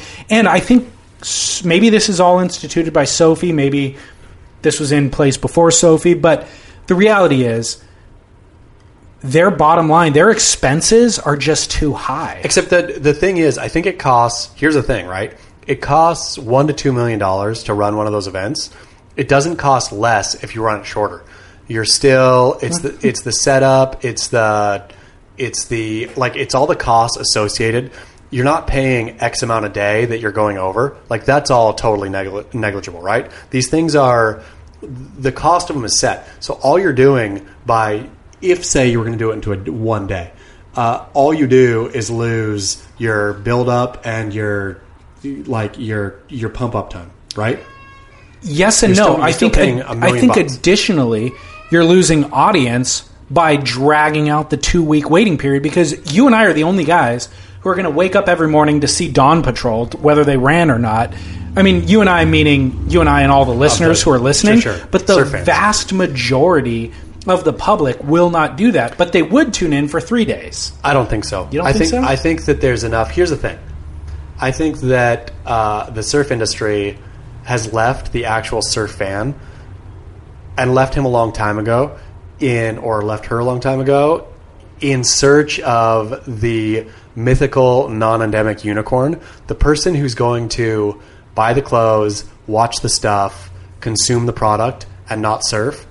And they've been chasing that nut Yeah. for forever, I think they should peel it back and say, okay, stinking Surf Splendor listener, you are basically all we have in this entire thing. And there's how many? 100,000. Not Surf Splendor, Splendor listeners, but how many core, Core surfers. surfers? 100,000 in the States? Dude, I have no idea. Let's say it's not a lot. Let's not say- enough to make it profitable. Ooh, are you sure? What if it was enough to make it profitable? Like, it's not a what if If what they charged us each sixty bucks a year to like view their events, maybe it would be, but not enough to make it profitable. If they're then earning their income off of advertisers, and those advertisers are surf brands, I'm not buying surf brand clothing. When See, was the but- last okay. time you bought? So I'm starting again. Uh, yeah, I think. I mean, I don't want to buy. You know, I don't know. Uh, there's something about. I think. I feel that. Am I going to really buy surf clothes? do you though? Is the question Ta- When was the last? Yeah, I went. I bought a pair of Dahui trunks. And Costco? Uh, I saw 'em at no. Costco. Yeah, totally. So here's the funny thing. Uh, this was, I think I was at Surfing Magazine, and it was like, oh, whatever. I thought, I, thought, okay, fuck all you people. You know, everybody in the surf industry loves how they don't wear surf clothes, right? I mean, nobody wears it, and people, in my experience, people love how to talk, or love to talk about how they don't wear stuff. And I finally got to the point where I'm fed up and like, you know, I'm, I'm oh, I am. I'm wearing something kind of surfy, but I don't uh, even know what that is. it's kasubi, so it's not really. It's like Australian. When you're hiring for a small business, you want to find quality professionals that are right for the role, and there's no faster or effective way than through LinkedIn jobs. Your time and capital are precious, and there is a powerful resource that can help you focus on what you're good at and integrate people into your team seamlessly to help grow your business. LinkedIn Jobs has created the tools to find the right professionals for your team efficiently and for free. LinkedIn isn't just another job board. Everyone is already on LinkedIn with their resumes and references, and now LinkedIn has designed a hiring platform to connect you with candidates specifically qualified for the job that you post about. More than a billion professionals meticulously organized to connect people by skill set to help us all advance our position. 2.5 million businesses already use LinkedIn for hiring, and 86% of small businesses get a qualified candidate within 24 hours. It's that fast, easy to use, and effective. LinkedIn jobs can help you write job descriptions, filter the right person to you, and give you the tools to help you interview them like a pro linkedinjobs.com slash surf is where you go to post your job for free yes totally free that's linkedinjobs.com slash surf to post your job for free terms and conditions apply but uh, with the Dahui thing, so it was like a oh they were doing board short week or something silly at surfing, right? So I said I'm going to go on and buy a pair of Dahui trunks, full retail. So I found some full retail somewhere. I bought them. Uh, I emailed Eddie Rothman, founder, co-founder of Dahui, and said, "Hey Eddie, I bought a pair of your trunks." And he said, "Where'd you fucking buy them?" And I said, "Oh, I bought them. Whatever it was, I can't. It was some online surf shop Oh, thing." okay. And he said, "How much you pay?" And I said, "Oh," and I thought he was going to be proud of me. And I said, "I paid full retail. It was like fifty-two bucks or something." He said, "You paid fucking what? Those fuckers! Dude, you should go to Costco and get them. They're fourteen fucking bucks there." Eddie was pushing me to Costco to get the Hui board short because they were cheaper at Costco than they were at wherever. And he was he was going to hunt down the people selling them for fifty bucks and knock them on the head. I thought he was a capitalist No. based on what I know about him. Eddie is a, a bleeding heart surf socialist. Wow. Yeah, Little apparently. did I know. Uh, well, there's breaking news here. But but all to say though, so the WSL profitability and I think that all I know is I don't I don't really know what the truth is. What I know is that the core surfer has not been serviced for agreed. 15 years, 20 years. Agreed. And that's all I care about. That's all I care about at Beach Grit. Uh, that's all I care about here. That's all I care about as a surfer. I don't care to bring the non endemic unicorn to Beach Grit. I don't care if our numbers are 18 million people coming to Beach Grit every day, if, you know, 17 and a half million of those are not surfers because Right. that's not, I'd rather have a neat, tidy, if we can make it a business, a neat, tidy little business that actually matters, right? That actually, whether there are 100,000 core surfers in the, in the United States or a million in the world or whatever that number is, I feel there's enough to, as long as you're not greedy, to both make a good product for, to inspire, uh, to actually give them something they want. Um, and this is what I think the WSL needs to do. I think the WSL needs to worry about where they're going to make their money later and first just see if they can make something that the core surfer likes. Which back to Austin from Austin. What's his name? Bob from Austin. Uh, Bruce. Bruce. Bruce from Austin. Uh, is getting so much love Bru- this show. Bru- Bruce is getting love because Bruce had had a good point, right? If the WSL cared about Bruce, then they would have shows that were more, you know, the, Yeah, yeah. were more edgy, were more gossipy and stuff like that. Which would, again, I don't know that mom from Chicago watches that show, but Yeah. Bruce from Austin would. Yeah, I mean, I agree with everything you're saying uh, about the ASP and now the WSL hasn't been servicing the core surf community and not even trying to. I agree. They've been trying to leap that chasm Sure. into like, but and it's- that's Bobby Martinez's. By the way, that's his whole rant on Stabs article was like they keep trying to make it again quote the tennis tour, um, and it's just not that. And he gives a story about surfing the U.S. Open and his homies quote from Santa Barbara came down and watched him surf and goes, "Hey man, all you guys do the exact same thing on every wave." Yeah. And Bobby said, "You know what? Yeah. you're right." And Bobby, of course, knows that we're not doing the same thing on every wave, but he said, "For everybody viewing this other than us, That's how it looks. it looks like we're all doing the same Yeah. thing." And I will tell you for a fact, like my dad, whoever, can't tell the difference between Coco Ho doing a top turn at lowers and Kelly Slater doing a top turn Sure. at lowers. Looks exactly the same. Sure.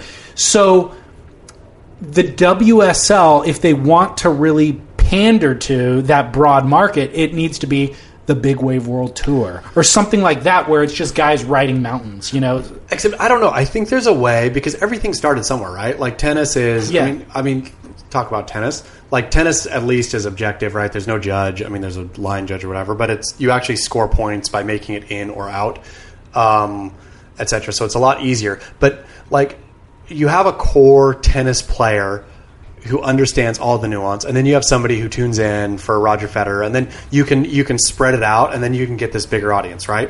I feel surfing theoretically could do that too. The only problem is they haven't, and again, and not only the ASP WSL, but I'm talking about Billabong and Quicksilver and all the brands too. They haven't been making stuff for surfers for 20 years. Nobody, everybody's take, taken the core surfer, the guy who actually wakes up in the morning, you know, dr- drives down to the beach, looks at the waves, goes surfing. Been taking that guy for granted for 20 years, that that guy is going to somehow consume what they produce.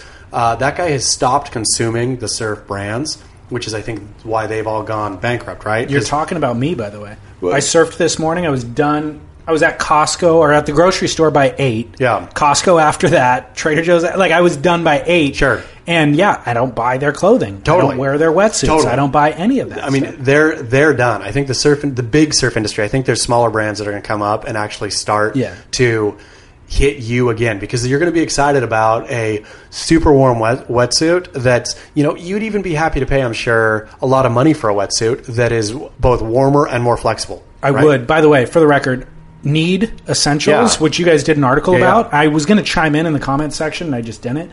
But um, that's what I wear. They're Yeah. amazing, dude. The Fantastic wetsuits are suit. super cheap. Yep. Fantastic, as good quality as Patagonia suits I've owned that were four times as expensive. I mean, and there's Independent Surf Co., which is another amazing wetsuit, right? I mean, there's I a haven't- yeah. yeah. I mean, there's a bunch of these kind of boutique wetsuit companies coming up now that actually make a product for the core surfer because that's because exactly no non-surfer is going to buy a wetsuit, right? Right. And you can make it neat, tidy little business. So I think when You're with- right. So I agree with that point. with the for death sure. with the death of the big brands. And again, did you read yesterday? You didn't go to Beach Creek yesterday. I threw a five banger up yesterday.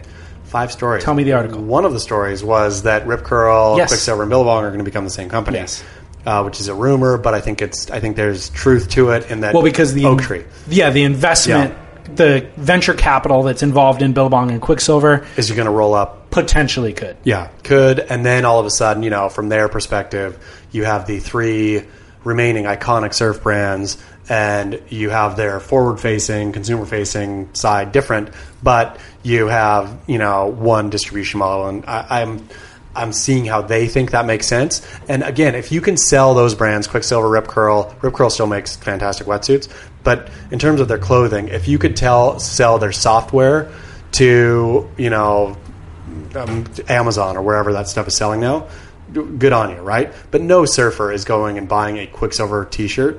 God bless Quicksilver. No surfer is buying Billabong trunks. I don't think. I mean, maybe some are, but I I don't know any. Uh, surfers are still buying stuff though, and it's just it's small, uh, kind of nimble brands that I think are finally coming back to service the core of the market. And I think the WSL should take a hard look at okay, let's make a product that the core. Let's do a fucking panel of core surfers of like surfer surfers right uh, who are not watching WSL. Let's ask why they're not watching. Let's put you know do if you're going to focus group, don't focus group guy in Minneapolis. Focus group a real surfer. Why aren't you watching? What do you want to see? Is it too long? Because maybe it's not too long, right? To that guy, maybe that guy like a podcast can never be. How long are we at right now? an hour and 20 minutes. Amazing. As a podcast can never be too long. Maybe professional surfing contests can't really be too long either. It's just what we're seeing is not right, and the interstitial stuff isn't entertaining enough. Right? It isn't, yeah, the, that's true. The between While the, we're waiting for them to catch a wave. precisely, precisely. While we're waiting for them to catch a wave, we're not being entertained, and maybe that's the problem. Well, so I think that Quicksilver. I mean, maybe I don't need to even explain this, but like Quicksilver kind of outgrows. They grow to a point where the core community can't actually make them profitable. Sure. If, if they sold everything to the core community, they're not going to make enough money. So they start selling to everybody in the Midwest and leveraging their core. Like we still have Dane Reynolds and he's core. Yeah. So we will then use that and market it to the Midwest to sell to them. And then they create an offshoot brand, Summer Teeth, for Sure. Dane Reynolds. And then that'll service the core community while we sell Quicksilver at large to the middle America. Um, so I think like Oak Tree and all that, they're not concerned about the core anymore. not. It makes room for new companies to pop in, like Former, to service the core community. Um, where I'm spending my money, I look at Former, and obviously I'm not the demographic that they're even trying to sell to. But like I bought something from Patagonia recently. You know, it's like Patagonia for me is they've done a phenomenal job of doing both things. Sure. They've grown to a point where they could service everybody, but they're still core. More importantly, I believe in the ethos of the company. And, and Patagonia, I think at this point, uh, where did I read it? Well, it might have been Stab too. Stab's had some bangers lately. Uh, Ashton Goggins doing real good. They have a new editor in chief. Ashton, but Yeah. he's still writing for Surfer. No, no, he's done. He's the editor in chief of Stab. I know, but there was an article on Surfer this last month. that Oh, I he mean, it wrote. would have been yeah. He, I think he just left. Okay. So yeah, it's all very recent. But yeah, Ashton has really Stab. I've got nothing but positive things to say about Stab magazine. Uh, but I think it was on Stab. In any case, uh, where who was it? It was Bobby again. Somebody. Somebody was talking about the about who fucking was it? Well, we'll find it later. But Yeah. it was talking about the uh, core, or you know, the big five or big three or whatever surf brands left. That none of them have any family involved. Yeah. Uh, and it and Patagonia does. It's you know Fletcher, whatever. I did read that. Yeah. Who was that? It was somebody t- who mattered talking Yeah, about yeah, it. and yeah. I think it was that. But anyway, like you know, Patagonia. It was Maurice Cole it was Mo Cole. chiming in on Yeah. a Beach Grid article. Oh, was it Beach Grit? I thought so. It probably was. It's a better place to be. Yeah, I- Uh, but yeah, whatever, whatever the case, Patagonia's a family company, right? And that's awesome. Like when you're not trying to, it's great if you can make your millions of dollars. If you're, you know, Wooly uh, Woolcott from Volcom, and you can go out and sell, you know, make millions of For, dollars what was it? Forty mil? something that it crazy sold for? twice. Yeah. I mean, he did it twice, right? Because they took it public and then they sold to Caring Group, and so he doubled down. Brilliant, awesome. You know, sell and get out, and uh, like my cap is tipped to you. But it, it's the ones that kind of try to do stay in and be out. It's just not going to work. Which is, yeah, again, and I think in the surf industry now, there's amazing brands coming up that are fun, that are making stuff. There's a bunch of surfboard shapers, right? Who are, I mean, from Matt from Album Surf, which like beautiful shop, beautiful boards. He's making a living, you know, maybe not just from that, but he's making a living partially from doing that. Mm-hmm. There's money to be made in this. It just maybe isn't millions of dollars anymore. Maybe no, but again, like we talked about on the previous episode, a thousand true fans. You know what I That's mean? it. That's, That's all you it. need. You don't need, and it's the same thing goes on TV. By the way, Yeah. whatever the girls or whatever the big popular show is on TV does not have the market share that Love Boat had. Yeah. But the fan base is Rapid. loves it Totally. way more, and it's actually it, so. I, I completely agree that that is true. By the way, on your watch, are you? Do you have to rush out of here? I got no. a lot more to talk about. No, yeah, I'm good. Okay, let me I'm know good. when you got to go. Yeah, yeah. I've got a bunch of topics, and we can continue on that same one. I wanted to actually segue into. Um, I don't know. There's like this kind of ongoing theme just with social media warrior you talked about recently on Beach Grit and Bobby kind of getting out there and saying what he wants and like everybody gets riled up and it's sensationalist journalism and let's talk about the word racist real quick. Yeah, let's. You are a linguist. Yep. Words matter. Words, they don't matter. That's the, They that's don't or they do. They don't. That's what you learn as a linguist. Oh, man, I, I interpreted that conversation entirely incorrectly. Oh yeah, everything everything is malleable. Everything's in English. Words matter in ung- other languages. In English, everything is play. What's your um, educational background, just for the record?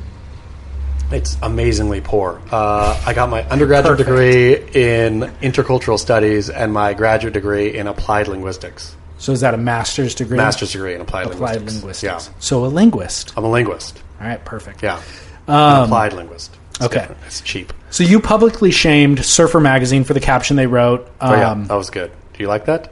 Well, I'm I think going we to tell got three you. stories out of it. I'm going to tell you what I thought. Yeah, about it. you got criticized for making three stories. out of Um, I just I love that. Any story I can turn to three. Yeah, it was an article um, that they wrote about Nigeria surfing in Nigeria, and they wrote their um, social media you know guy wrote a caption to advertise the article. He wrote the caption on Instagram, and the offending line was quote The country of Nigeria has always been synonymous with the darker parts of humanity. The darker parts of humanity. Right. Nigeria, End quote. Africa. End, End quote. quote. Yep.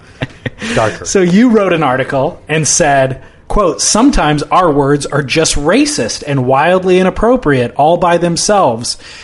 You writing that article, Surfer Magazine actually deleted the original post and then reposted the image with a new caption that said, quote, on paper, Nigeria is synonymous with militant conflict, terrorism, and kidnappings. which was even worse, I thought. But a small coast village is trying to change these perceptions one wave at a time. And then they finish their caption with, quote, We apologize for the poor choice, poor choice of words used to describe this story in an earlier post, end quote. yeah. So you're calling them racist for even writing that. Sure, sure. You think the second one's worse than the first. second one's worse than the first. Defend yourself. Uh, I mean, the first one, I'm, I won't call them racist. That was definitely a. did, though. It was a racist post. I don't think the person writing it was a racist, nor do I think anybody at Surfer Magazine for sure. I mean, who knows? But I would ima- I would imagine are not racists.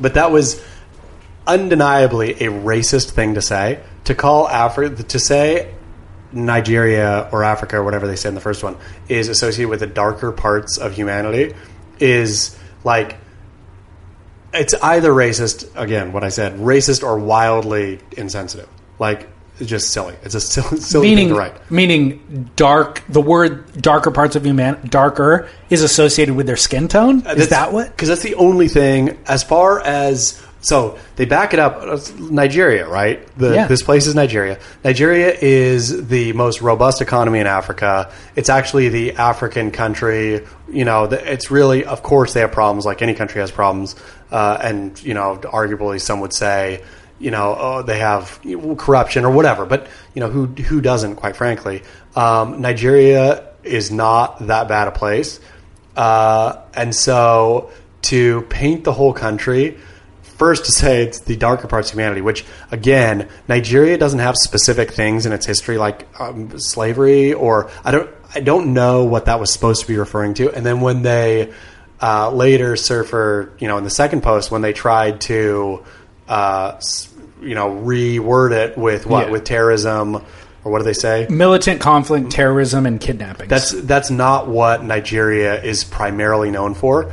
And so to paint the country with with that brush, like the, an entire country with a long history, right? Nigeria is. I mean, I think if I'm correct, uh, I think it's been argued that civilization started in Nigeria, right? Oh, I didn't know that. I mean, yeah, like it's, it has ancient, ancient history, all the way up to you know some whatever, like like anything, and problems with industrialization, industrialization, blah blah blah blah blah. But to pl- paint it so quickly with that brush Yeah. is was to me like abs- an absolutely silly thing to do. Darker Parts of Humanity was bad.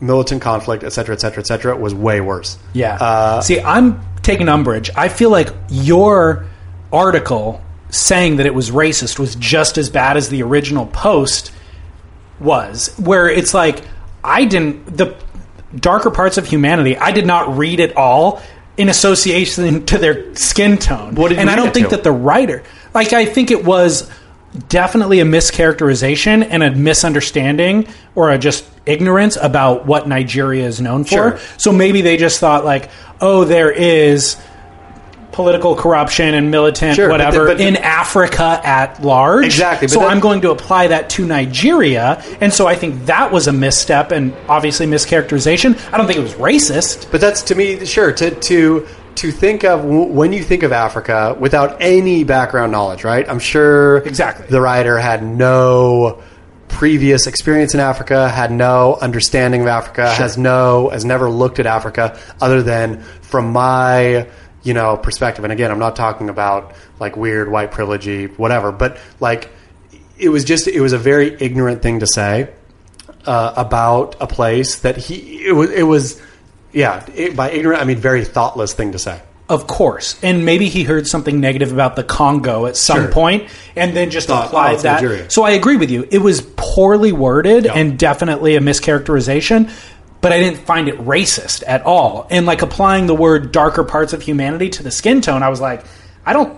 Definitely, the writer didn't mean that. Sure, but that's the And only I way don't to think take the it. Magazine meant that. No, it's not the only way to take. it. I didn't take it that way at all. I just thought the Congo thing. You know what I mean? Then you're It was more a racist. mischaracter- Then no, you're more- more racist. You're the racist one who applied skin tone to it. So no, but I'm bringing this up with an intention. Yes. Because I do think that it's time that we really need to expand our vocabulary and I don't think that it's fair to just lob out the word racist because I think that that actually dilutes the word and for the people who actually hate other races it now kind of diverts attention away from them and points it at this social media intern who doesn't actually have any racist bone in his body.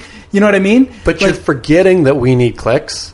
And if I can put if I can put the word racist in a, I think the second post was uh, surfer falls on racist sword, which was that was one of my favorite headlines. That aside from, uh, I think at one point I had a headline of the inertia caught in racist intrigue, which is another, another one about. Them I'm sure I slagging- clicked. I'm slagging, sure. slagging Brazilians, but yeah, but Uh, I- so, but I, I let's actually dig in. sure, I think we can all become you beach grit can become a better beach grit if they actually if you guys embrace this new direction of like hey there are actual racists out there and then there's this other thing that's just insensitivity and I don't know what the right word actually is there's a, probably a better word for insensitivity that is this thing where like you know this person wasn't there's definitely not a racist because they don't but maybe feel not. that any other race is inferior. Turns out I reached out to the writer of that he article. used to work for Beach Grit. I know. I know. Did I he, know. Did he feel bad about He what feel terrible. He's like, I reached out to him. I actually talked to his brother because uh, the just- writer himself I? I was surfing with the brother the other day. And Oh, the, really? The brother didn't look at me. So ex- they're hurt. Their Yeah. feelings got hurt about the whole thing. Should have. So hey, don't you? but he wasn't racist. So that's the thing is he's like he's like this is very low blow of Chaz and I don't I'm not protecting him at all. Sure, but sure. like I talked to his brother and his brother was like, "Dude, honestly, my brother just wants to move past this whole thing. You guys probably shouldn't even talk about it on the podcast." Yeah, yeah. We're Uh, talking about it. Yeah, of course we are. So, but he definitely didn't mean it. And I, Sure. I asked him three questions. I'll pull up the questions right now. You did. You did real like journalism Research. here. Yeah. Dude, how about that? So I go, here's the three questions. I'm going to be meeting with Chaz in a short while. Um, did he, first of all, write that caption as the social media guy for Surfer? Did he write that caption? The answer to that was yes. Sure. Question number two Are you racist? And the answer to that was no. Question number three was Do you feel that Nigerians are inferior to other people? And the- Amazing. the question was, the answer was absolutely not Perfect. what he meant to convey was um, he was trying to condense that there's been kidnapping, some human trafficking, and other stuff that has Sure. been reported, which of course has been reported in America as Sure, well, sure. and everywhere else around the world. And I go, of course. When I read the caption, the original caption. I understood it to mean that. I also understood it was poorly worded, and I wouldn't word my captions that way. But I understood what he meant to say by the article and painting him with the racist brush again lumps him in with guys who are actually lynching other people and i don't think that's fair Okay, that's all But didn't we learn anything from the victory of Donald J. Trump? Did have we not learned anything, David Lee Scales? i've learned some things i'm curious what you're im- what have you learned? alluding to What have you learned? i'm learning not to apologize for anything exactly. You double down. If Surfer would have said something even more racist after that, I would have stood up and applauded. Right? Mm-hmm. I mean, not really. Kind of though, because like, okay, what I'm doing to what's his name again? I forgot his name. let's just call him the surfer magazine uh, social media manager I love he he did some great pieces for Beach Grit, Yeah. some cute pieces. He's a nice guy. He's Yeah. like genuinely super nice guy uh, he's a listener to this show which is the only reason i know him sure Um, great kid, great kid. Yeah. Uh, but um, I feel good about this education that he has received received right here. In he did get reprimanded Sure, of course he did, because it was it was a stupid thing to put out. It was a it was a robustly stupid thing to put out on uh, a big platform. Uh, he should be really careful. He should know you either have a native sense about what's appropriate or not, and the fact that he didn't have a native sense that referring to Africa and the darker parts of humanity in the same sentence was not the right way to go about that. Whatever with calling Nigeria, you know, for this point, like a corrupt, you know, culture, whatever, whatever. Yeah. Um, saying that the again, even though I think to be une- to be uneducated about it, not saying that he's uneducated, but to be, I'm sure he's uneducated about Nigeria. Sure. And to paint Nigeria with a broad brush of corruption and blah de blah de blah because it's Africa to me is really that's deeply problematic, and that's something that we should actually be talking about more. But I agree. for for our for our purposes, okay learn a lesson and be careful with what you say. If you're going to be edgy, he wasn't trying to be edgy there, right? He was trying to be sincere. Um, don't write that kind of stuff ever. Like, l- and if you don't learn that lesson now, then like if you don't take your slap now from from me, I'm doing you a favor, young man, uh, and move on. Then it would have bitten you in the butt later down the anyway. road Yeah, when it when it mattered Well, totally. If you were in another job, I agree with you. I'm not saying that, um, like you definitely, he didn't lose his job over it. There was nothing really bad that happened other than just like a little bit of public reprimand. shaming. Sure. Which, by the way, I'm all for public shaming, and I think we need to bring it back. Yeah. Like we've gotten away from shaming, and I think people have run rampant without it. So Totally. I'm totally okay with shaming. And you and I both get shamed. would- because of this, we're sitting in a glass house by having this conversation. obviously and but if the the day that i write something as inappropriate as the darker parts of humanity in africa if i'm not being purposeful about you know my irony in it uh, then i hope that you and everyone else out there blows my house down That's what I'm doing right now. precisely. But but what I'm saying though is that so I know or assumed when I read it there's there's there's two things happening here, right? It's a funny story because it happened. Like again, anything that happens and is live, like it's not like it was an internal memo that went out to the surfer staff about the darker parts of humanity in Africa that I took from the internal memo and and broadcasted. It was their Instagram post from the day. They have one point whatever million Instagram followers.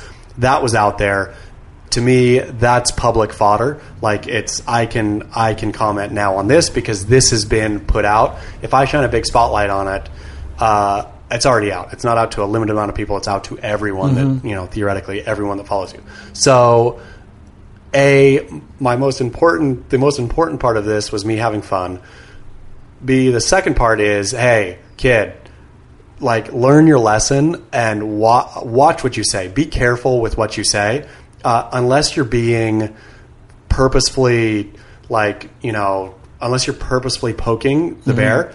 And if you're purposefully poking the bear, C, double down like Donald J. Trump. Like, don't apologize. Don't do some mealy mouth backstep, which ends with I know. a worse thing. Like, just say, I didn't mean to come out, say, I didn't mean anything bad by it, and you're racist for thinking it, or whatever. It was locker room talk, whatever, right? Donald J. Trumpet. And again, so those three things to this to the specific kid uh, was either either learn and adjust, or if you can't take it, then you don't belong here anyway. Quite frankly, Sure. Like, and it's like it's a cruel, it's a cruel world. that You and I have both been in for quite some time now, but I don't think that words really matter. I think words. I mean, you know, sometimes they do, but more often than not, words are play Yeah. for me, they're play almost always. Uh, that's why I'm happy to go, you know, get vehemently adamant about backing some position, only to double back and disavow it two days later. Thirty minutes later Uh, yeah. on the podcast. Even so yeah, I so I'm gonna go ahead and double down. Like, I don't think your article was wrong. I don't think his caption was wrong.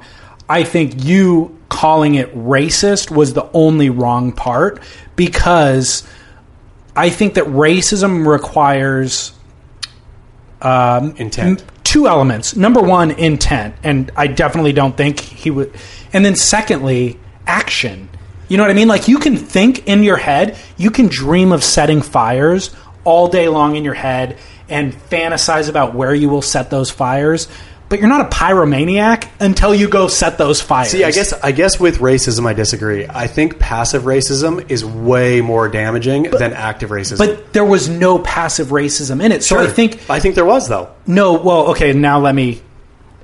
You said the darker part of humanity associating associating that with skin tone. I feel that was applying a racism that was never there with passive or intentional or aggressive. But I still think though his his the the double down of that Nigeria is corrupt, like basically all Africa is corrupt. So was that's the- a different conversation. That's now a mischaracterization of the culture, but, is it- I don't think it's racist. but it's race based. I think. I mean, I think a lo- I think a lot of people think think that why Africa is corrupt is because it's run by black people. Because it's No. black people. Sure. No, Sure. dude. So the fact I think also when you start applying like you can't refer to any country in Africa as being darker because of their race or because of their skin tone, I feel like that's now racist. I don't think you should ever amend your language Oh, I agree. I for mean, things like that. I agree on that front entirely. And if you would have said the darker parts of Africa referring to their skin co- s- skin tone, that that actually wouldn't have been racist because then you're just making an, an objective ob- observation. sure, sure, Their sure. skin is darker than white people's skin. Do you remember the Otis Carey debacle?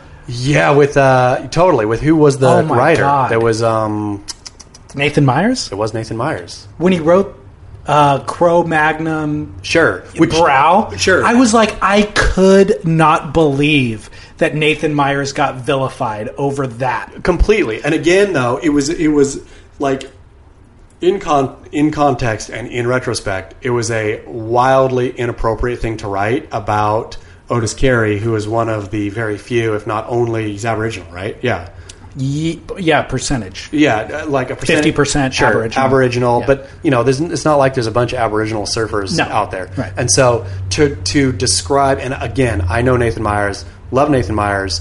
Uh, don't like clearly Nathan Myers did not mean anything racist by that, but it was horribly worded, right? And that should have been that wording should have been caught on down the line, like where to me, to me, and on Beach Grit, and this is maybe always playing with fire, but I like to play with fire, and so does Derek.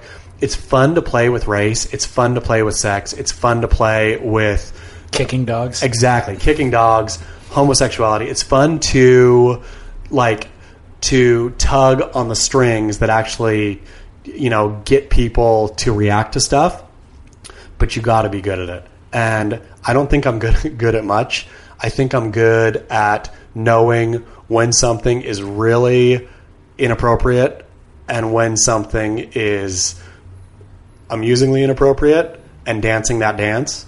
And again, with the surfer thing, uh, he wasn't doing any of those things, right? He was just making a post that he thought was a, appropriate. But I hope, again, to his point and to your point about racism, like playing with racism, uh, to me, it's everything is so there's so much hyperbole, especially now post Charlottesville, all this like racism and race is like the hottest fire that that there ever could possibly be in this moment, which is also the perfect place to go and play uh, because that's how you can get people to actually engage and stuff. Yeah. And again, I'm not I'm not taking any high road here and like what I was just start- starting a conversation. No, I was going low hanging fruit, clickbait fun at surface expense. But I do hope that the wonderful young man who wrote that caption took that and that it'll help craft He did. him as a writer moving forward. He did, and he lost sleep over it from what my conversation was with his brother and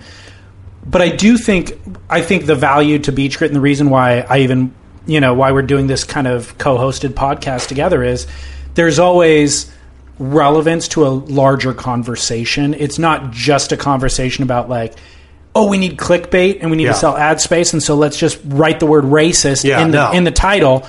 Like it the bigger conversation is the use of the word racist. Exactly. You know? Which, which, uh, which I, and I, and I think you accurately, like totally appropriately put your finger on that. But all I'm trying to do at Beach Grit, right, in saying that it's racist, is to play to the larger theme about how race is being and racism is being talked about in this day and age, right? Yeah. Where I can go sound the alarm about a completely more or less innocuous post. Uh, but that's what's happening across the board in culture, right? Like Yeah. so many things are getting called sexist, racist, uh, homophobic, da da da da da. Some of them are exactly those things, right? Which is, I mean, I think w- w- what I wrote is some things, all this stuff is layered onto the new, you know, it's n- a nuanced thing that's being written, and people are just layering, you know, identity politic kind of stuff onto Yeah. it. Sometimes the words are just straight up inappropriate. And Totally. In this case, that's that was one of these. It was inappropriate, but it wasn't racist. Sure, it was totally. mis misguided, poorly worded, and actually a mischaracterization totally of the Which- culture. And if you look, if you look back at the post, racist was always in quotes, just like Don Trump puts his Was stuff. it in- really? Yeah, yeah. I always put racist in quotes right, just good to, to know. just to try to All right, quietly fine. emphasize. fine, fine, fine. We'll end that topic there. Um, our drinks are empty. Do we dare have another? We go, we go one more beer. oh, Yeah. perfect. Okay, one more beer and pee break. Yeah, Okay. All right, we're back. Um, I'm going to close out the show with two segments. I actually am skipping over a bunch of notes that I had because I feel like two hours is long. pushing the yeah. limits. Should- I mean, that's really Alright. if, if people are. I mean, what are the what are the two segments? well, I wanted to talk about there's so much that's happened in Webland in terms of premium violence, Farmers, Oh, new yeah, yeah, edit yeah. with Dane Reynolds. What do you think Um, about that? It's phenomenal, dude. How do you think of that as a business? I think it's. I was so critical about Former as a clothing brand Sure. when they first launched. As and an, I- as re- an as an installa- art installation, it's gorgeous. yes, agreed. But I'm like, if they're selling clothing, I know that I'm not the demographic, but I still think objectively, like this is not going to make sense. Um, and now I'm thinking twice about it. I think I might have been wrong initially. Like I think actually the clothes are actually they're kind of cool. Sure, Like, sure. I mean, there's there's um, details in the clothing the zipper pull internal printed collar tag like some of those details i'm like actually that's super cool Yeah. and it's subtle and like i'm not flashy i always wear just like one tone no graphics or whatever and actually some of the graphic stuff on their clothing i don't like but i'm like the color scheme is exactly what i wear the cut works oftentimes uh, the details are subtle, but like super cool. I like it. Yeah. I'm starting to kind of like it. Former, try to buy something. Why? It's sold out. No, Oh, no. I mean, I just heard somebody tried to buy a T-shirt, like really wanted a T-shirt, and got looped around so much in like that it's just not it's not an easy process. Maybe they Oh, fixed okay. it. Uh, and I did like I wasn't even talking about that, uh, but uh, like try to or buy something and wear it. Don't try Yeah. it. Buy something. Yeah, the thing is, I don't really buy clothes. I mean, I mean, how much is a former shirt? uh, like a T-shirt was like twenty five to thirty bucks. Yeah, All right, so Okay. roll the dice on. that. yeah. Buy buy a T-shirt and, Okay. s- and put it on. Walk around and see if you feel like it'd be like surfing an ASIM, right? Yeah, all right, I'll do it. Uh, as due diligence for the listener, Yeah. I will do it. I also think they're doing a phenomenal job directing attention. Like th- that's where they've had more success, I think, than a lot of these other brands that we're talking about, where they um, we're going to do a release party for this new video premiere violence and for this new line of clothing in LA and I actually RSVP'd and I was going to go and I just decided not to go But I RSVP'd, so of course I gave them my email address by RSVPing, and now I'm on their mailing list. So they've sent me two or three emails this week s- trying to sell their clothing. But then when they dropped that edit, so the release party for that edit was that Friday night, and then I think three or four days later on Tuesday, they released the edit on their website. I stopped what I was doing, pulled watched out my iPad, and I watched it for the Totally. 17 minutes, and I think all of us did. And then all of us took to social media to discuss it. Yep. I, lo- I saw Dane Reynolds post advertising the video, and I see Jay Davies and all these pro surfers commenting, like, hey, that last air was amazing. So I'm like, whoa, they've shifted everybody's attention in a way that Quicksilver definitely doesn't do. Totally. Even the WSL doesn't do.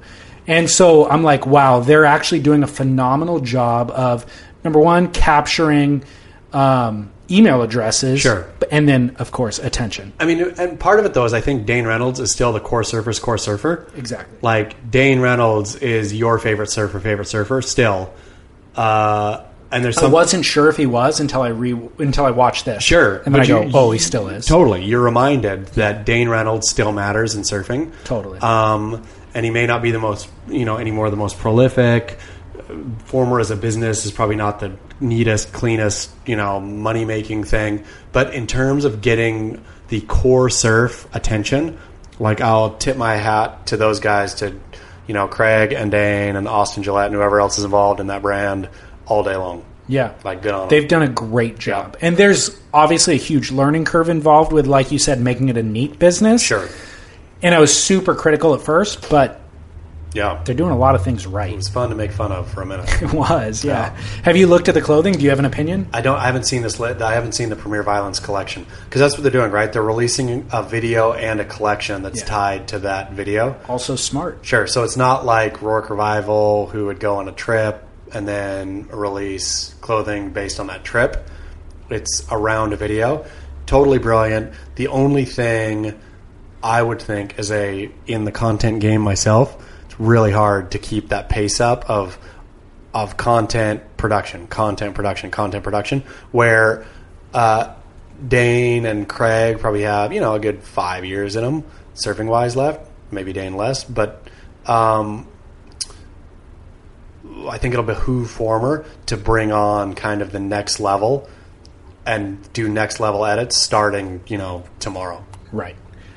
Is Dane going to be able to do a bigger air in the next edit than he did in these edits? He might. I, I would have never. Probably not, though. You I, know? I mean, I would have never thought he was going to do a bigger in this edit than he did, Right, You know, good point. in the last time. Like, now that he has a kid and Sure. Like- who knows? Like, Yeah. and- I mean, I don't know.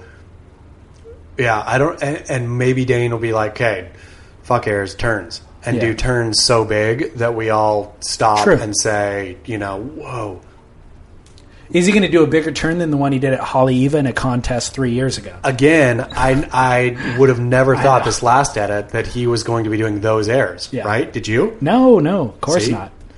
Uh, so that was the topic that I was not going to bring up. So let's move on to. Yeah. I want to close out this the show with Cougar Curran and then Barrel or Nah. Wait a second. Okay, Cougar Curran, I think we have to change Okay. because as a linguist, Yeah, yeah. it's come. to I mean noticed something- that you've been. It's come to mean Wording it something differently. It's come to mean something else. Okay. The population takes it.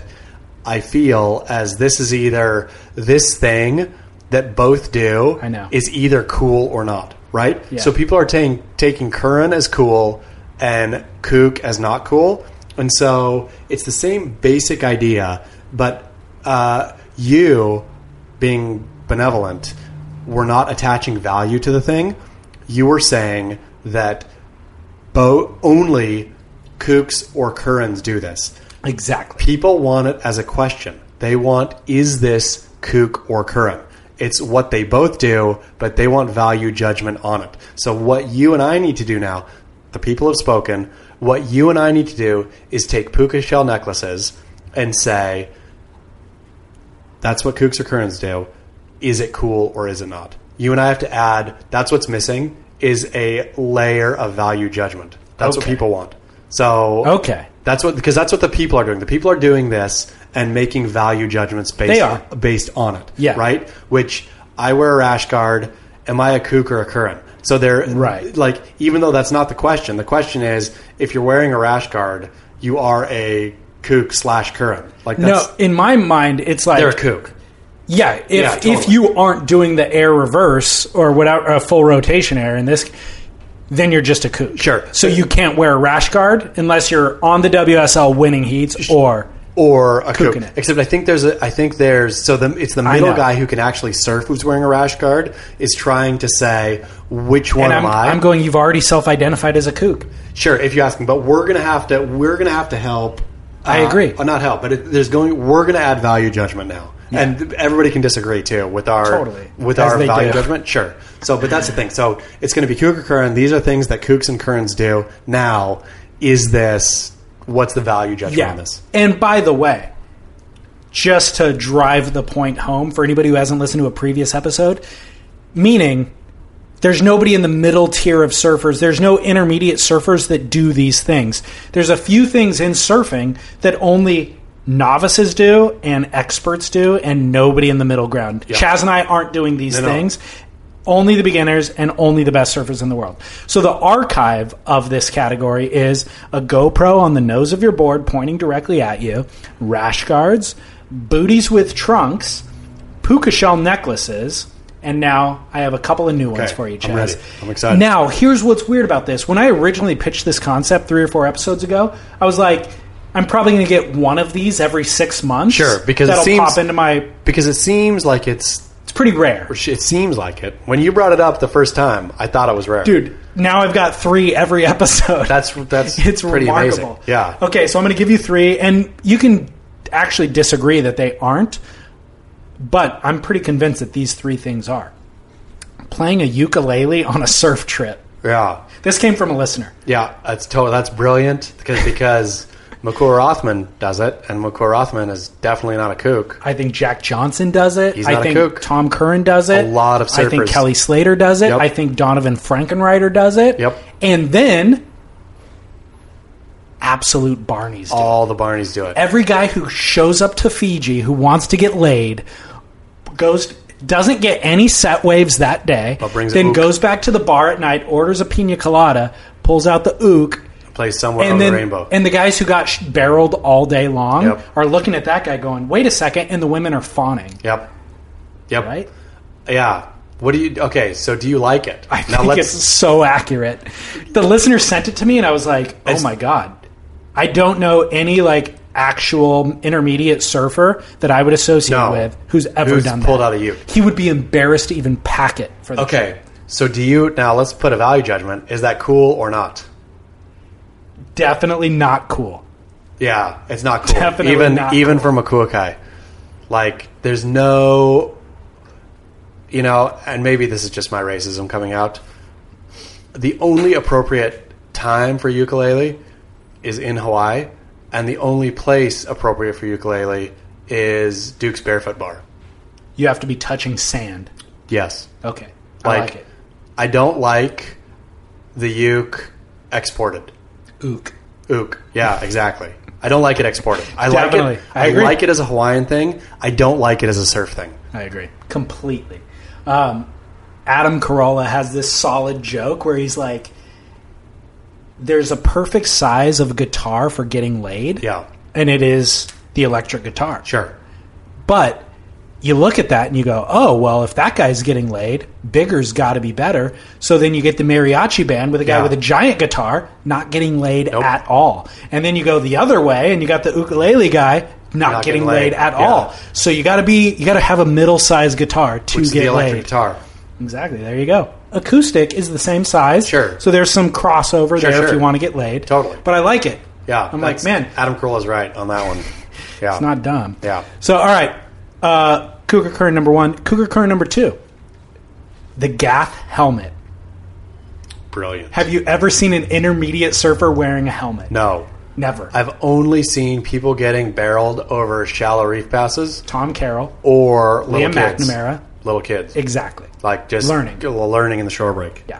Like I'll put I'll put my daughter in a gaff. Uh, I, I surf with her right now, but when it's time to put her on her own board, I will guarantee her in a gaff, and she will not be a current when she's first starting. Exactly. Yeah. So you get the uh, let's say the brain surgeon from Hoag Hospital who like deals with head trauma all day but wants to learn how to surf. Yep. And he's like, "Well, I'm going to go, but this is dangerous and these are projectiles, so I'm going to go ahead and get a helmet before I go learn how to surf." Smart guy. That's one guy True. on one end Yeah. of the spectrum. Nobody wears that helmet until you get to Tom Carroll Totally. surfing pipeline. Would you wear what? What would be the situation where, where you would wear a gas? if I tomorrow morning endured a head trauma while surfing, You would put, and you- then I spent, let's say, three months out of the water. That's my um, over under. Yep. If I spent two months out of the water, You- the you next go back session I wouldn't wear a helmet. Yeah. If I spent three months and one day out of the water your helmet. lamenting, then I would show up the next session with a helmet, and I would ar- I would venture a guess that I would spend eight sessions with that helmet, and on the ninth session, I would forget the trauma and go helmetless. Does a gas helmet feel nice? No, You imagine you duck one? diving. but maybe it's like aerodynamic, well, hydrodynamic. No. You sure? I think My head, my hair is not hydrodynamic. when it's wet, it is. I feel that I need to buy a gas helmet and take it out for a spin and come back and report on not only how it feels to surf in, but also the looks you get in the lineup. Yeah, you just self-identified as a kook. I've never worn one. You, do you feel though? Maybe they would think this guy's pulling in so deep at D Street that Exactly at D Street. uh, yeah that he is like packing D Street barrels. Okay. he, he needs a gas. yeah, go for it, dude. Okay. I encourage you. Gas? Do you have a gas contact? No, I Could don't. gas be a sponsor? For Are the they show? still in business? For sure. Okay. There's a lot of kooks. Yeah, there are. Uh, a lot more kooks than there are currents. So this third one is uh, relevant to a recent episode I did. Riding an egg shaped surfboard. Oh, I saw your uh, Instagram post. Who was riding that egg? Devin Howard. And he was ripping. Dude, the guy rips. He was he was surfing very well on an egg. He did a 30 minute soliloquy on the podcast advocating for the egg. It's- I- like I I need to go back and I listen. know. I know. But eggs are shitty. I was tripping, dude. Eggs are crap. Why do you surf an egg? What's the point of sur- like egg is for when you can't surf anymore, That's right? what I thought. but so so no we- matter what Devin Howard said, You and I are conflating the word egg for fun board. sure isn't it the same thing? No. What's a fucking egg? a short longboard?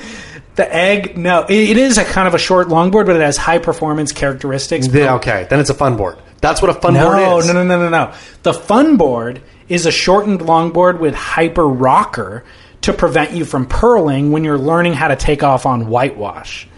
The egg has like bottom contour, two plus one setup in the fins. Like it actually, and it's designed for shoulder high to head high surf, like and bigger. Bullshit. Dude, Did you did you, gotta back it? listen. Did you did you back Devin Howard's? I in defense I of the egg? listened while I was sitting on the mic. I was like, "This guy's such a kook," but like I know he shreds, and like I surfed with him that morning. Like he surfs good, but like he doesn't shortboard, you know. So I'm like creating Writing these it off. value judgments. Sure, sure. And then I listened back to the episode, and I was like, "Shoot, actually, that fits a lot of my." Um, holes in my quiver that I don't actually have. When are you gonna fucking ride an egg? Head high days at point breaks. I don't know. I, want to ride an asymmetrical board. I want to ride a, a puddle jumper. I want to ride anything but an egg. Yeah, you got to listen, dude. He's So- wrong. You got to listen. The day you paddled out on a head high point break day, you would have low. You would have said, "Why the hell?" And this is Devin Howard's problem. Devin, fucking Devin Howard. Uh, you would have said, "I would be having so much more fun on any one of my normal shortboards right now." here's my I'm going to argue for Devin. When was the last time you paddled out on a shortboard and surfed to what you thought was your potential? it was super depressing. But I was I was in Selena Cruz, Point Break, Head High, uh, uh, start of June, a couple months ago. I remember. Yeah, it was wasn't firing, but it was like for me, it was like funnest size ever, and I surfed my potential, which is again ain't great. But I was doing my best turns and everything on a shortboard. If I would have been on a fucking seven foot egg. I would have been stabbing myself in the neck with coral on the way back out. If it's hollow, maybe not. Maybe you Oh. wasn't should ride hollow. the egg. Oh, was I mean, it? it was it was hollow on the takeoff, but the but the like it was steep as it Yeah. ran along the inside section. It was steep, but it wasn't barreling. Yeah.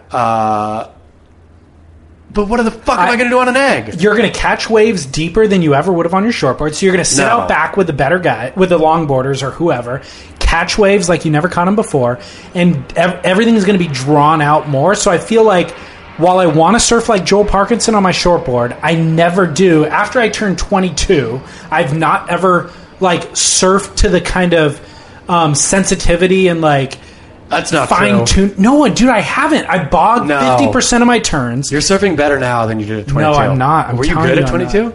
way better than I am now. See, I wasn't good at 22. Maybe that's my. I've been all, on I, a.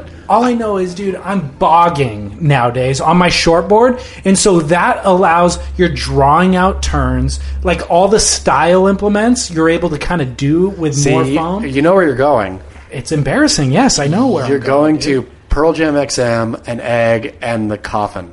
I am accepting grave. my fate, dude. No, let's just stick. You want me with- to go Derek Riley style? Let's all go Derek Riley style. XM hip hop, progressive shortboards, ripping. Fucking Devin Howard. I want to go Watch to the guy surf. Are you going to criticize? Like, look at him surfing. You can't criticize it. He rips on his egg, but I don't want to do that. I if like kinda so do, dude. on your Instagram the the uh, video you posted of Devin Howard. Yeah. he looked like he was having so much fun, right? He was ripping his fucking egg. Right. I thought, the only thing I thought, what if Devin Howard was on an actual surfboard? How much more fun would he be Shortboard. having? Yeah, that's what I mean by actual surfboard. He would have been having, s- and I'm not talking about a JS, you know, thinly Potato glass. chip. Yeah, no, I'm talking about anything like under six. I mean, how tall is Devin? Is Devin a tall man? Yeah, six six foot six one. Okay, sure. Okay, so I'm going to say if Devin was on a proper 5'10, a little bit wider in the nose, like a traditional kind of modern everyman shortboard, Yeah. Devin would have been shredding that wave. Yeah. He was having fun on Yeah. his fucking egg. I Good think the job. problem is okay. So to answer your question, I think that the egg allows for margin of error. Yeah. So after you turn a certain age, it's kind of like if you slightly let off the gas a little bit on a bottom turn, you either bog or don't get the projection into the lip that you were hoping to get. And so the egg allows you to let off the gas a little bit and still blast the I'm, lip. I'm holding here. You're not willing to I- do it. I hate the egg. I loathe the egg. Yeah. Like when I Who's s- having more fun surfing, you or him? me because in my mind I'm still a surfer and he's given up. He is Hmm. Yeah. he is stuck the fork in and it is done. Yeah. That bird is cooked, Devin Howard. I Where does have Devin Howard live? Cardiff. You guys Oh. are neighbors, dude. 'Cause I'm gonna go I'm gonna go knock on his door and just say fucking Devin Howard and punch him in the face. I need you guys. I think this warrants a podcast. Devin versus Chaz. oh, for sure. I will, well, let's do it alphabetically. Chaz versus Devin. How's okay. that? Yeah, perfect. Even better. All right. So Kook or Curran, though, like you only see Kooks Sure. writing eggs and Devin writing the Sure. egg. You don't see anybody in the middle. I've not. I've literally never seen in my entire No. surfing life. I've only an seen Kooks, to be intermediate honest. surfer And riding an Devin. egg. Yeah, Exactly. Devin and Devin Devin's the only Curran. He rips. Devin rips. But why is Devin doing that to himself? I don't know. Do you think Devin would not rip as good on a board? Great question. If I gave Devin, I have like a little nuggy. What are the mini Simmons, right? Yeah. Devin would rip a mini Simmons. He rides fish, Yeah. longboards and mid lengths. I've never seen him ride a pointy nosed. Can we get Devin on a Let's do it. on a pointy nose it. shortboard and get a video and I just would see? love to. yeah, Uh, would love to. on a good day, Okay, like a right. good day on a proper shortboard, and do he, it. he can't kook it on purpose. Like course he's, not. he's got to really. yeah, surf. of course, of course. What he if- has integrity. He would Sure, he sure. would- yeah. Well, what if it just opened Devin's eyes? Like, what if Devin so said, amazing. "I was blowing it my whole life. I was on this shit." dude, I would love to have that conversation with him. the eye opening conversation. All right. So those are my cuckoo currents, barrel or nah. Yeah. This is this segment started as you giving me life advice. Yep. And now I've kind of broken it into fifty percent like surf related advice, fifty percent life advice. Barrel or nah. Yes. Changing robes. Oh, okay. I wrote about this on Beach Grit. Did you really? Yeah. Sorry, I missed that one. Oh yeah, no. I, I went down uh, to surf D Street again. D Street is the only place I surf these days. I'm sorry. Listeners who want to, uh, if you want Connected to, if, jazz. yeah, if you want to get into You want an conversation, autograph. just go go on down to D Street. Uh, I forgot a towel, and I was sitting there thinking, hmm, what do I do? And so I thought, hmm, screw it, and got full nude and changed. Uh, it was into trunks because I loathe any wetsuit until it gets really genuinely cold. So it was naked from jean to trunk. Um, the first time I went to Australia ever, Derek and Sam from Stab Magazine, Derek, partner of Beach Grit, Sam, owner of Stab, picked me up at the airport. We went surfing. Derek naked changed, and I thought, oh, that's how people change in Australia? you saw his wiener. Yeah, yeah, totally. And I thought, ooh, this is shocking, but this is just the way they, they do things here. Uh, when I did it myself just days ago, I thought, I'm never bringing a towel again. I mean, unless I needed for some other reason. I'm not bringing a towel to change. So I naked changed, feeling my manhood, just swinging it out there, right? Liberating. completely liberating. When I came back up the stairs to go home, there was a bunch of people in the changing ponchos and everything, and I thought, you fucking pussies, you are ashamed of your manhood. Just let it ha- like we should all let it hang out. If you're not going to let it hang out, then just do the deck change with the towel. A man should not buy a changing poncho. No barrel at all. Okay.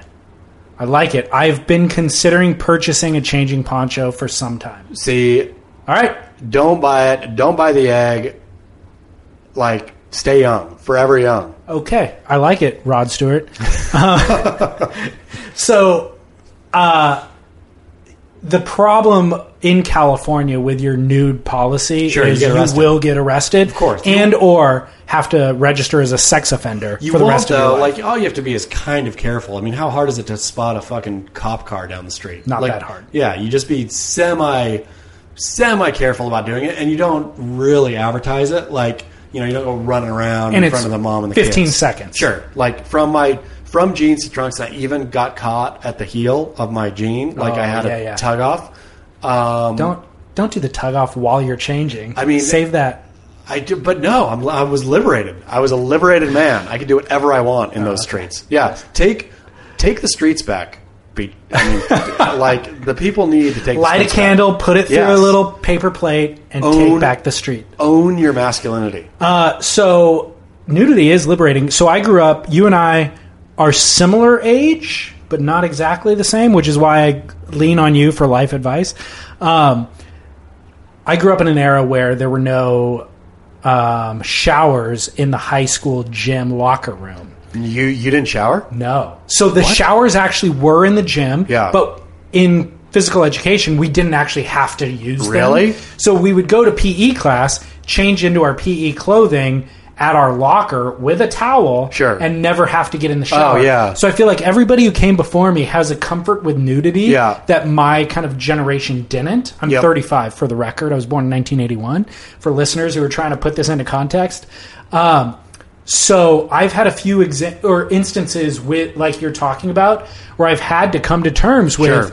I was at a a day spa, Burke Williams. Yep. And it's like I'm getting a massage at two, but I showed up at noon to use the amenities, and uh, man, I want to go into the sauna, and everybody is naked. Sure. What do I do here? You get naked. You know what I mean? And do Yeah. I, and if I go naked. You got to just fully embrace it and See- just own it and like, hey guys, It's I'm like here. It's the, like the darker parts of Africa. If you double down, you're good to go. I feel you can make people n- like just not pay attention if you just own it. Right? It's when you're when you're hedging, when you're awkward about it. That's when trouble happens. Yeah. you just own it. I subscribe to your belief, and Yeah. I'm at a phase in my life now, certainly around the house in cares? the mornings. Oh, it's way better. Sure. dude. It's Who- way, it's like surfing leashless. Who cares? You just feel liberated. Exactly. You're actually You're free. You relinquish all expectation. Yeah, Yep. it's better. Okay, These cool. pipes are free. So changing ponchos slash robes. That's a nah. a definite okay, nah. barrel or nah number two, peeing in public pools. Uh, that's a good question. Thank you. I'm really nah on that one. But I don't know why. Fundamentally, it shouldn't matter, right? There's enough chlorine and stuff in there, and who cares? It's your pee, and who cares? You know, like I am, I am not a greater common good kind of guy. Uh, I don't care about the greater common good. So if it's my pee, I don't care about sending my pee, right? Why not do it? But I feel there's something really fundamentally, and I don't believe in karma either. So I don't know why I don't. Maybe I need to. Maybe I need to reevaluate and start peeing in public pools. If we were having this question off air, no microphones, how would you answer it?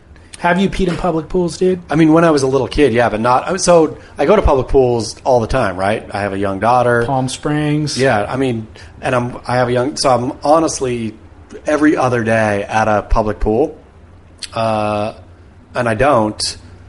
Um, and yeah, I don't know. I need to revisit because I don't believe in any of the things that would make me not. And so I've got to figure out why I don't pee in a public pool. Do you? Maybe it's a maybe. Yes, I pee in public pools for the record, and I'll get into that.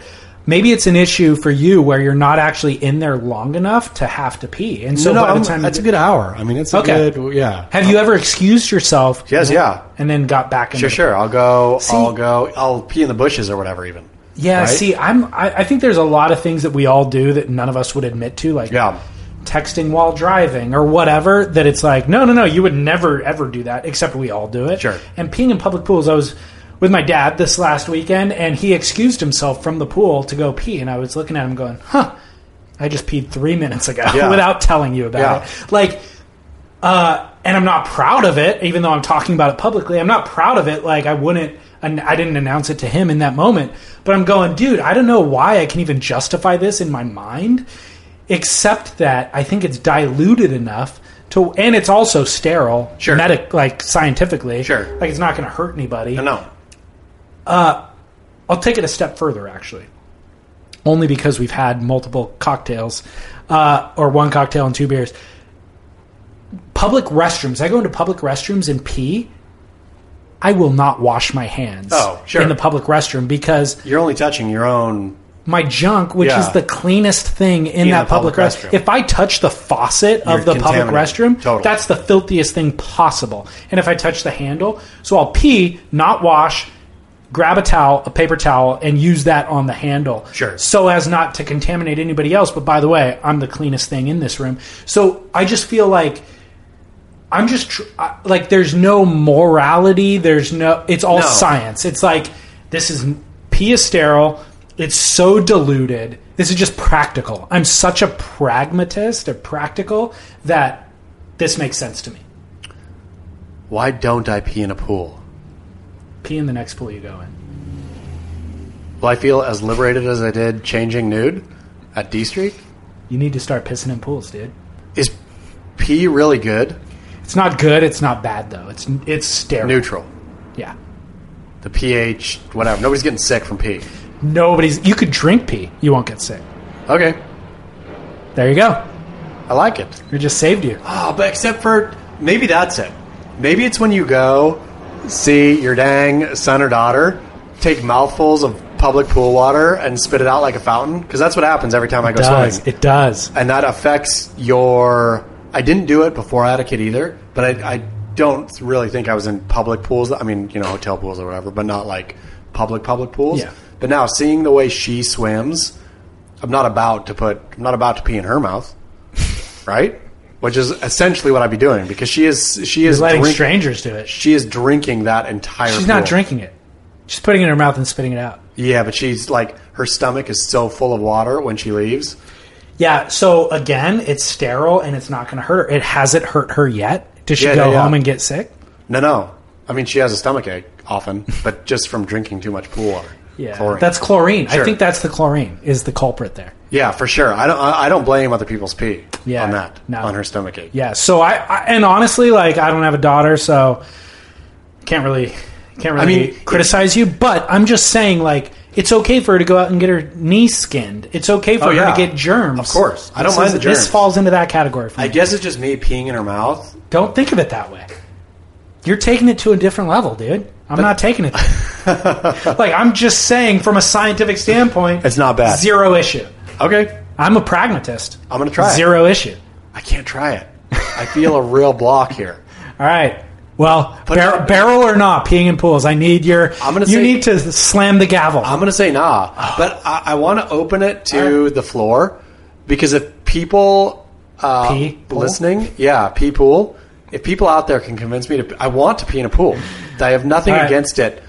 I don't know why I'm against it. I'll Instagram it and Yeah. we'll have everybody weigh in. Yeah, perfect. Thing is, dude, nobody's honest.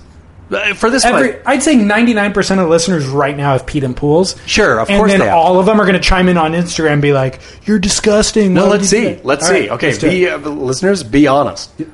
Totally. Pee Yeah. honest. Yeah, pee honest. People honest. Uh, all right, barrel or non, number three, self drawn artwork on a surfboard. Uh, it w- it was Barrel uh, the first time Dane Reynolds did it for Dane Reynolds to do it. Ever since then, nah. I don't. I Total don't like nah. it. I don't like it. Have you ever done it? No. Of course. Oh, I'm sorry.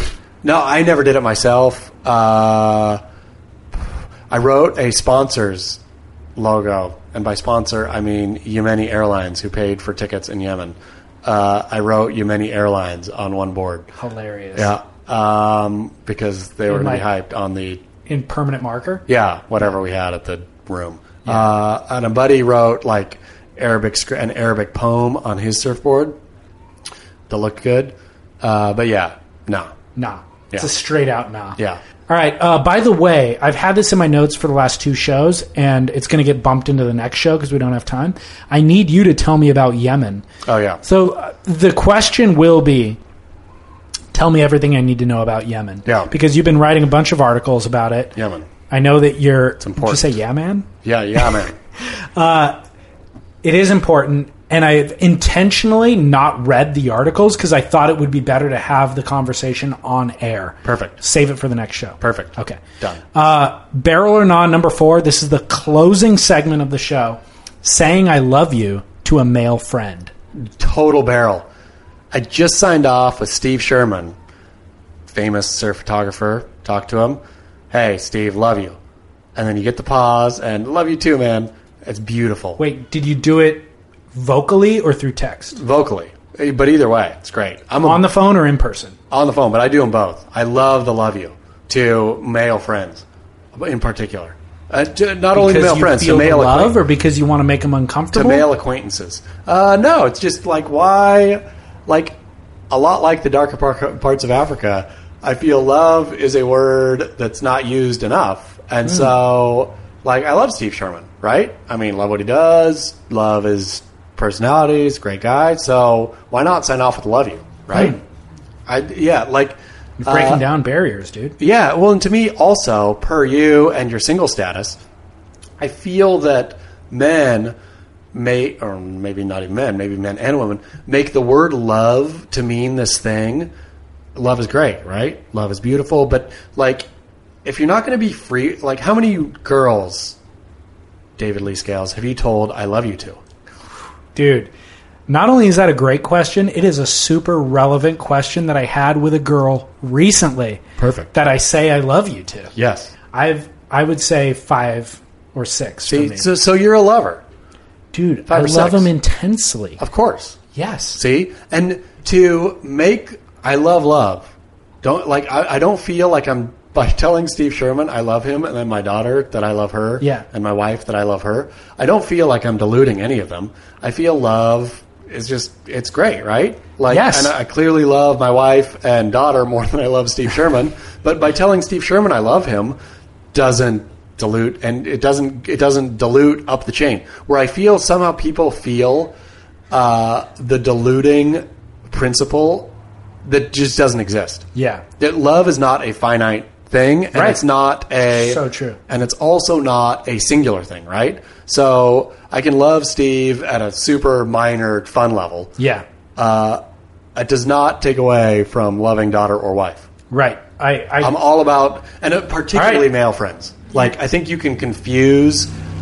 Uh, I mean, if you're heterosexual or whatever, you can confuse your love partner that or the the person you're crushing on by telling them you love them too early. I see that you know vaguely there should be maybe a little more care, with yes, with your intimate relationship. precisely. Oh, Yes. but, but with man on man, I will tell, I will say I love you to almost anyone in the surf industry, including the poor young surfer boy that I, whose, needs- whose career I destroyed. at Surfer Magazine. Yeah. Oh, yeah. I- He needs that, by the way. Yeah. You need to mend that Yeah. fence. Um, Do you know why I'm asking you this Hmm. question? No. Okay. Uh, last time we recorded was at Album Surf in San Clemente, and as we were leaving, there was there was a stairwell, and it was like we parted ways, and we couldn't see one another. Yeah. And as you turned to the corner, and I didn't have a visual contact on you, I was like, "All right, dude, see you later." And you shouted out, "You're like, all right, love you." And I already had a thank you chambered. Yeah. So you said, love you. And I go, thank you. Yeah. And I was just like, oh, shoot. That was Yeah. already chambered. I didn't mean to say thank you to I love you. And then I was forced to assess the I love you, where I was like, all right, 98% of your and my time together is has been on the air. On the So air. I don't That's really it. know each other No. enough to like really feel a proper love the way that I might define it. Some, sometimes I think about calling you, and then I, I stop because I want to keep it at the ninety eight percent. I agree. Yeah, I, I agree. I, I There's a only want to magic talk to to, it. you on the air. Totally. Yeah. I, I actually agree with that. So then I was like, all right, so that I love you came from one of two categories. It either came accidental, like No. like I had my thank you chambered, he had the I love you chambered as if he was talking to his wife, and so that came out accidentally. No. Or option number two is he uses it, you know, just like all the time for for com- uh, acquaintance relationships. In which case, I'm I'm cool with either scenario. My thank you actually was so silly, and now I was actually rushing to the bathroom, so I was peeing, analyzing the whole thing, going, "God damn it, that was so silly!" Like, thank you, that is not the right thing to say. Like, what? And but again reconsidering all of my male relationships in my life and then going, dude, I do love Grant. Sure. Why don't I tell Grant that Sure. I love him? Well, because he might not be comfortable with that. Well, maybe I should address that. Maybe I should have that conversation with Grant. So, I mean, I use it for. I don't use it all the time. I u- I use the "I love you" to male acquaintances or people males that I know who I genuinely like at a deep, genuine level enjoy, and I genuinely, deeply enjoy these conversations. Right, like whether whether or not P, uh, JP Curry likes them or other people like them. Right, like is vaguely immaterial to me. I genuinely enjoy these conversations JP Curry hates them. he doesn't like him. He gets mad. Have He- you have you ever had a personal conversation? No, with no. him? But I love JP Curry too. Yeah, I so JP Curry for the listeners is a troll who gives us a hard time. I've had quite a few one-on-one interactions with him through email. Yeah. and uh, I value his insights. Sure, me too. Yeah. I wanted to hire JP to come over to Beach Grit if we could have. Yeah, I did. Did you offer him? Uh, yeah, I did. Declined. Uh, it was when right when Rory Parker left, and JP on the uh, message boards was really defending uh, Rory, and then emailing me asking me, "Hey, like, is there an opportunity here, an opening?" Which made me love, like, maybe not love, but genuinely appreciate JP's like the cutthroat, like like totally propping a guy up here and trying to steal, you know, at that point, well, I mean, it would have been stealing his job, but like, Yeah. really, you know, doing something underhanded here. And I really appreciated that in Yeah. JP. And so, yes, told him, man, there'd be almost no one, no rider out there. Or not no rider, but I would I would gladly have you here, and his price tag was too high. But No I would- way. Yeah, but I would still Amazing. Yeah, yeah, but I would still he priced himself out of the he priced- market. he priced himself out, yeah, of, of Beach Grits Market. But he overvalued himself. he did. But JP, though, the things I read from him, and it's not a lot, it doesn't seem like his production is. His output is that great anymore, or at least in Surf it isn't. But I, I genuinely enjoy him, and I genuinely enjoy when he when he comes on and trolls. Uh, I always think there's value to what he says, right? Like he's Yeah. right. I think I think a lot of his criticism of this show for what he's saying like i don't know right Uh, because it's a this is a completely subjective value judgment jp's opinion is totally valuable for jp and maybe it's valuable for a ton of people the proof is in the pudding so if people are not really listening or downloading or whatever then jp's right if they're if they are and enjoy the what time are we at right now Two hours and forty minutes. Let's keep it going. Okay. Set a record. If they, if they are enjoying the two hours and 40 minutes of you and I blathering back and forth, uh, then, right? That's what it is. So it's too early for me to know if JP is right, but JP may be right. This may be dog shit. So JP um, has been a listener of Surf Splendor since the very beginning. Do you have to get out of here? Do you want to take that? I can No, pause I'm it. good. All right. He's been a listener to Surf Splendor since the very beginning and has actually provided me some pretty interesting insights over the years that have helped craft the direction of the show. And so I um, some listener commented on Instagram after our last show, and they're like, "Oh, looks like you found you got your first troll. That's like a sign that you've actually arrived." And I, and I mess or I replied to that Instagram comment publicly, and I was like, "It's actually unfortunate. Like, I actually value JP's insight over the years, and him saying that he's not going to listen anymore. I'm bummed about that, and I would love to keep him as a listener, but I'm not going to amend what I think has value to the greater public. And by the way, the greater public signs off on what you and I have been doing in terms of what I do with Scott on Spit is surf news, and it's like who won what contest. And then what I do with Shapers is about board design. And then what I do on this show, Wax On, is just like long form interviews with luminaries. And what you and I are doing is a commentary about surf culture at large, regardless of who won what contest. So if JP doesn't see the value in it, then that's on JP. I don't care. I'm not pandering to that, pandering to the people who actually get it. But I would still be sad to lose him. Anyways, JP sent me an email, really, really long email that turned into a rant. And um, I had a back and forth with him that I thought had value. But one, a number of other people actually chimed in and they go, Hey, I've been reading his commentary.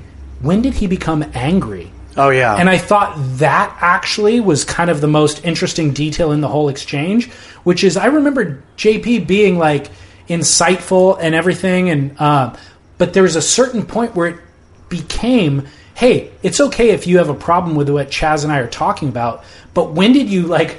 put your your flag in the sand and go, I'm never going to listen to this again and you guys are wrong. You guys are bad for talking about this. but what if JP's right? That's what I wonder. That's fine. Yeah, I mean, I want and and like the thing is, it'll you'll never know. Uh, that's why, uh, like, not not only do I love you and uh, enjoy these conversations, that's why I keep doing it, right? Like, because it's fun for me to do, and I hope that you have fun doing this too. Uh, Totally. it's fun for me to talk about this stuff. Um, J, you know, the fact that JP doesn't love it or doesn't like it at all. Sorry, not only does He might not even hear this he- he because he's hates not going to listen after our hates last episode. he hates it. Uh, but he may be right. Like artistically, in my life though, you never, you never, ever, ever, ever, ever know what you're creating, and you never know the value that it has.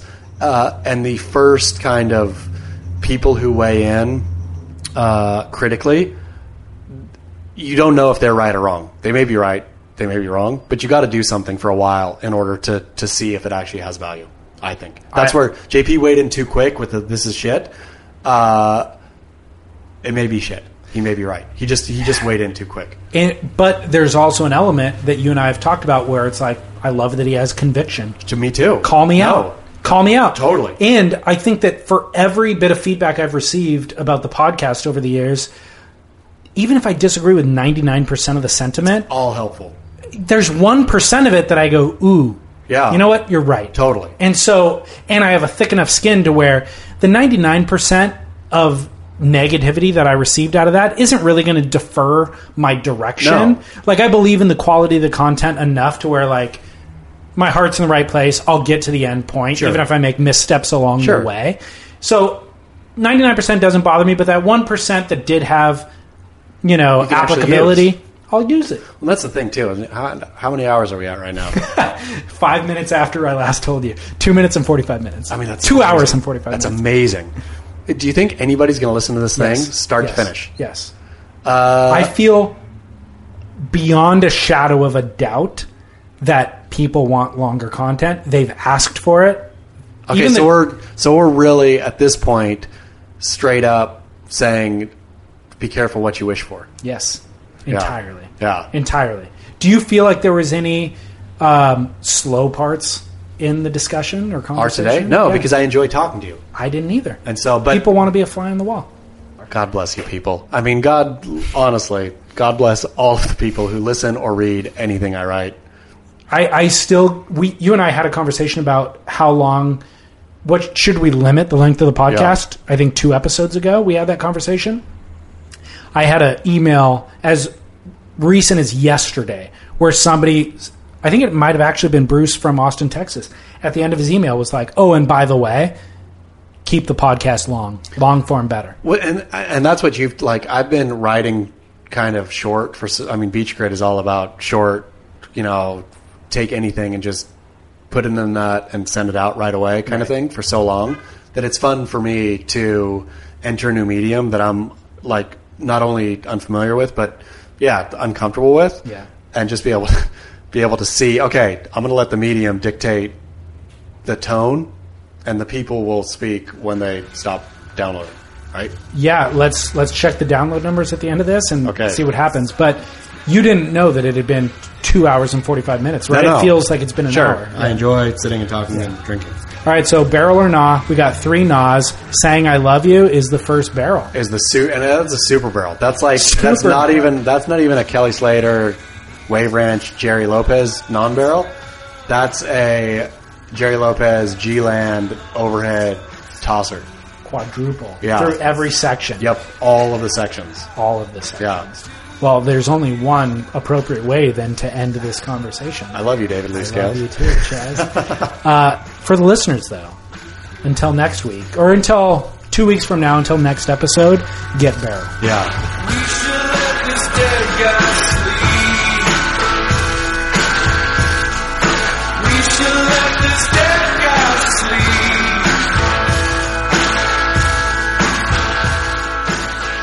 And we love you too, the listener. I know we forgot to say it, but it's true. And uh, man, wasn't that fun? so much ground covered in that episode. And that's what I love about Chaz. Uh, of course, you can find all of his work on beachgrit.com. Everything that we discussed in this episode is on surfsplendorpodcast.com, where um, we have a huge archive of episodes at this point. As I referenced in the episode, this style of show with Chaz is only one of the styles of show that we produce, but um, we have interviews, long form interviews with luminaries, surfboard shapers, all sorts of stuff. Check it out, surfsplendorpodcast.com. Drop a couple of nickels in the donation bucket if you don't mind. This show solely exists off of the generosity of our listeners. So thanks for that. And then rate and review the show on iTunes. That's another great way to share this show with friends and help ensure its growth and follow us on social media at Surf Splendor. We will engage in conversation with you there. All right.